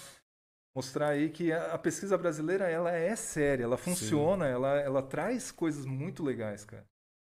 Só que né, é, é aquela coisa, né? Ai, não é do gringo, não, não Não é legal. Não é legal. É precisando de um gringo dar a benção, né? Falar que, ó, é assim. não, a gente faz coisa aqui, cara, e faz umas coisas muito legais.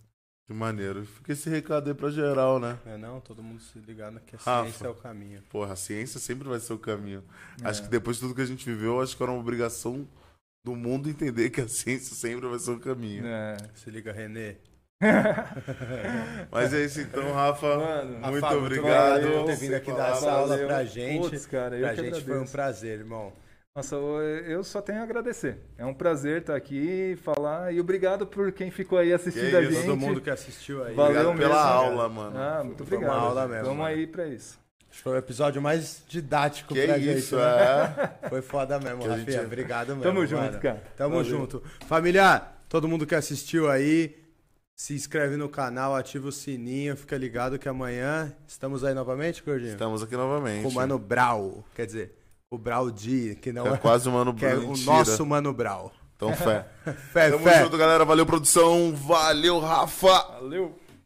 Mano Brau é foda, né? Porque você fala assim, pô, tô com o Mano Brau, só que aí existe um cara que chama Mano Brau. Que é só o cara.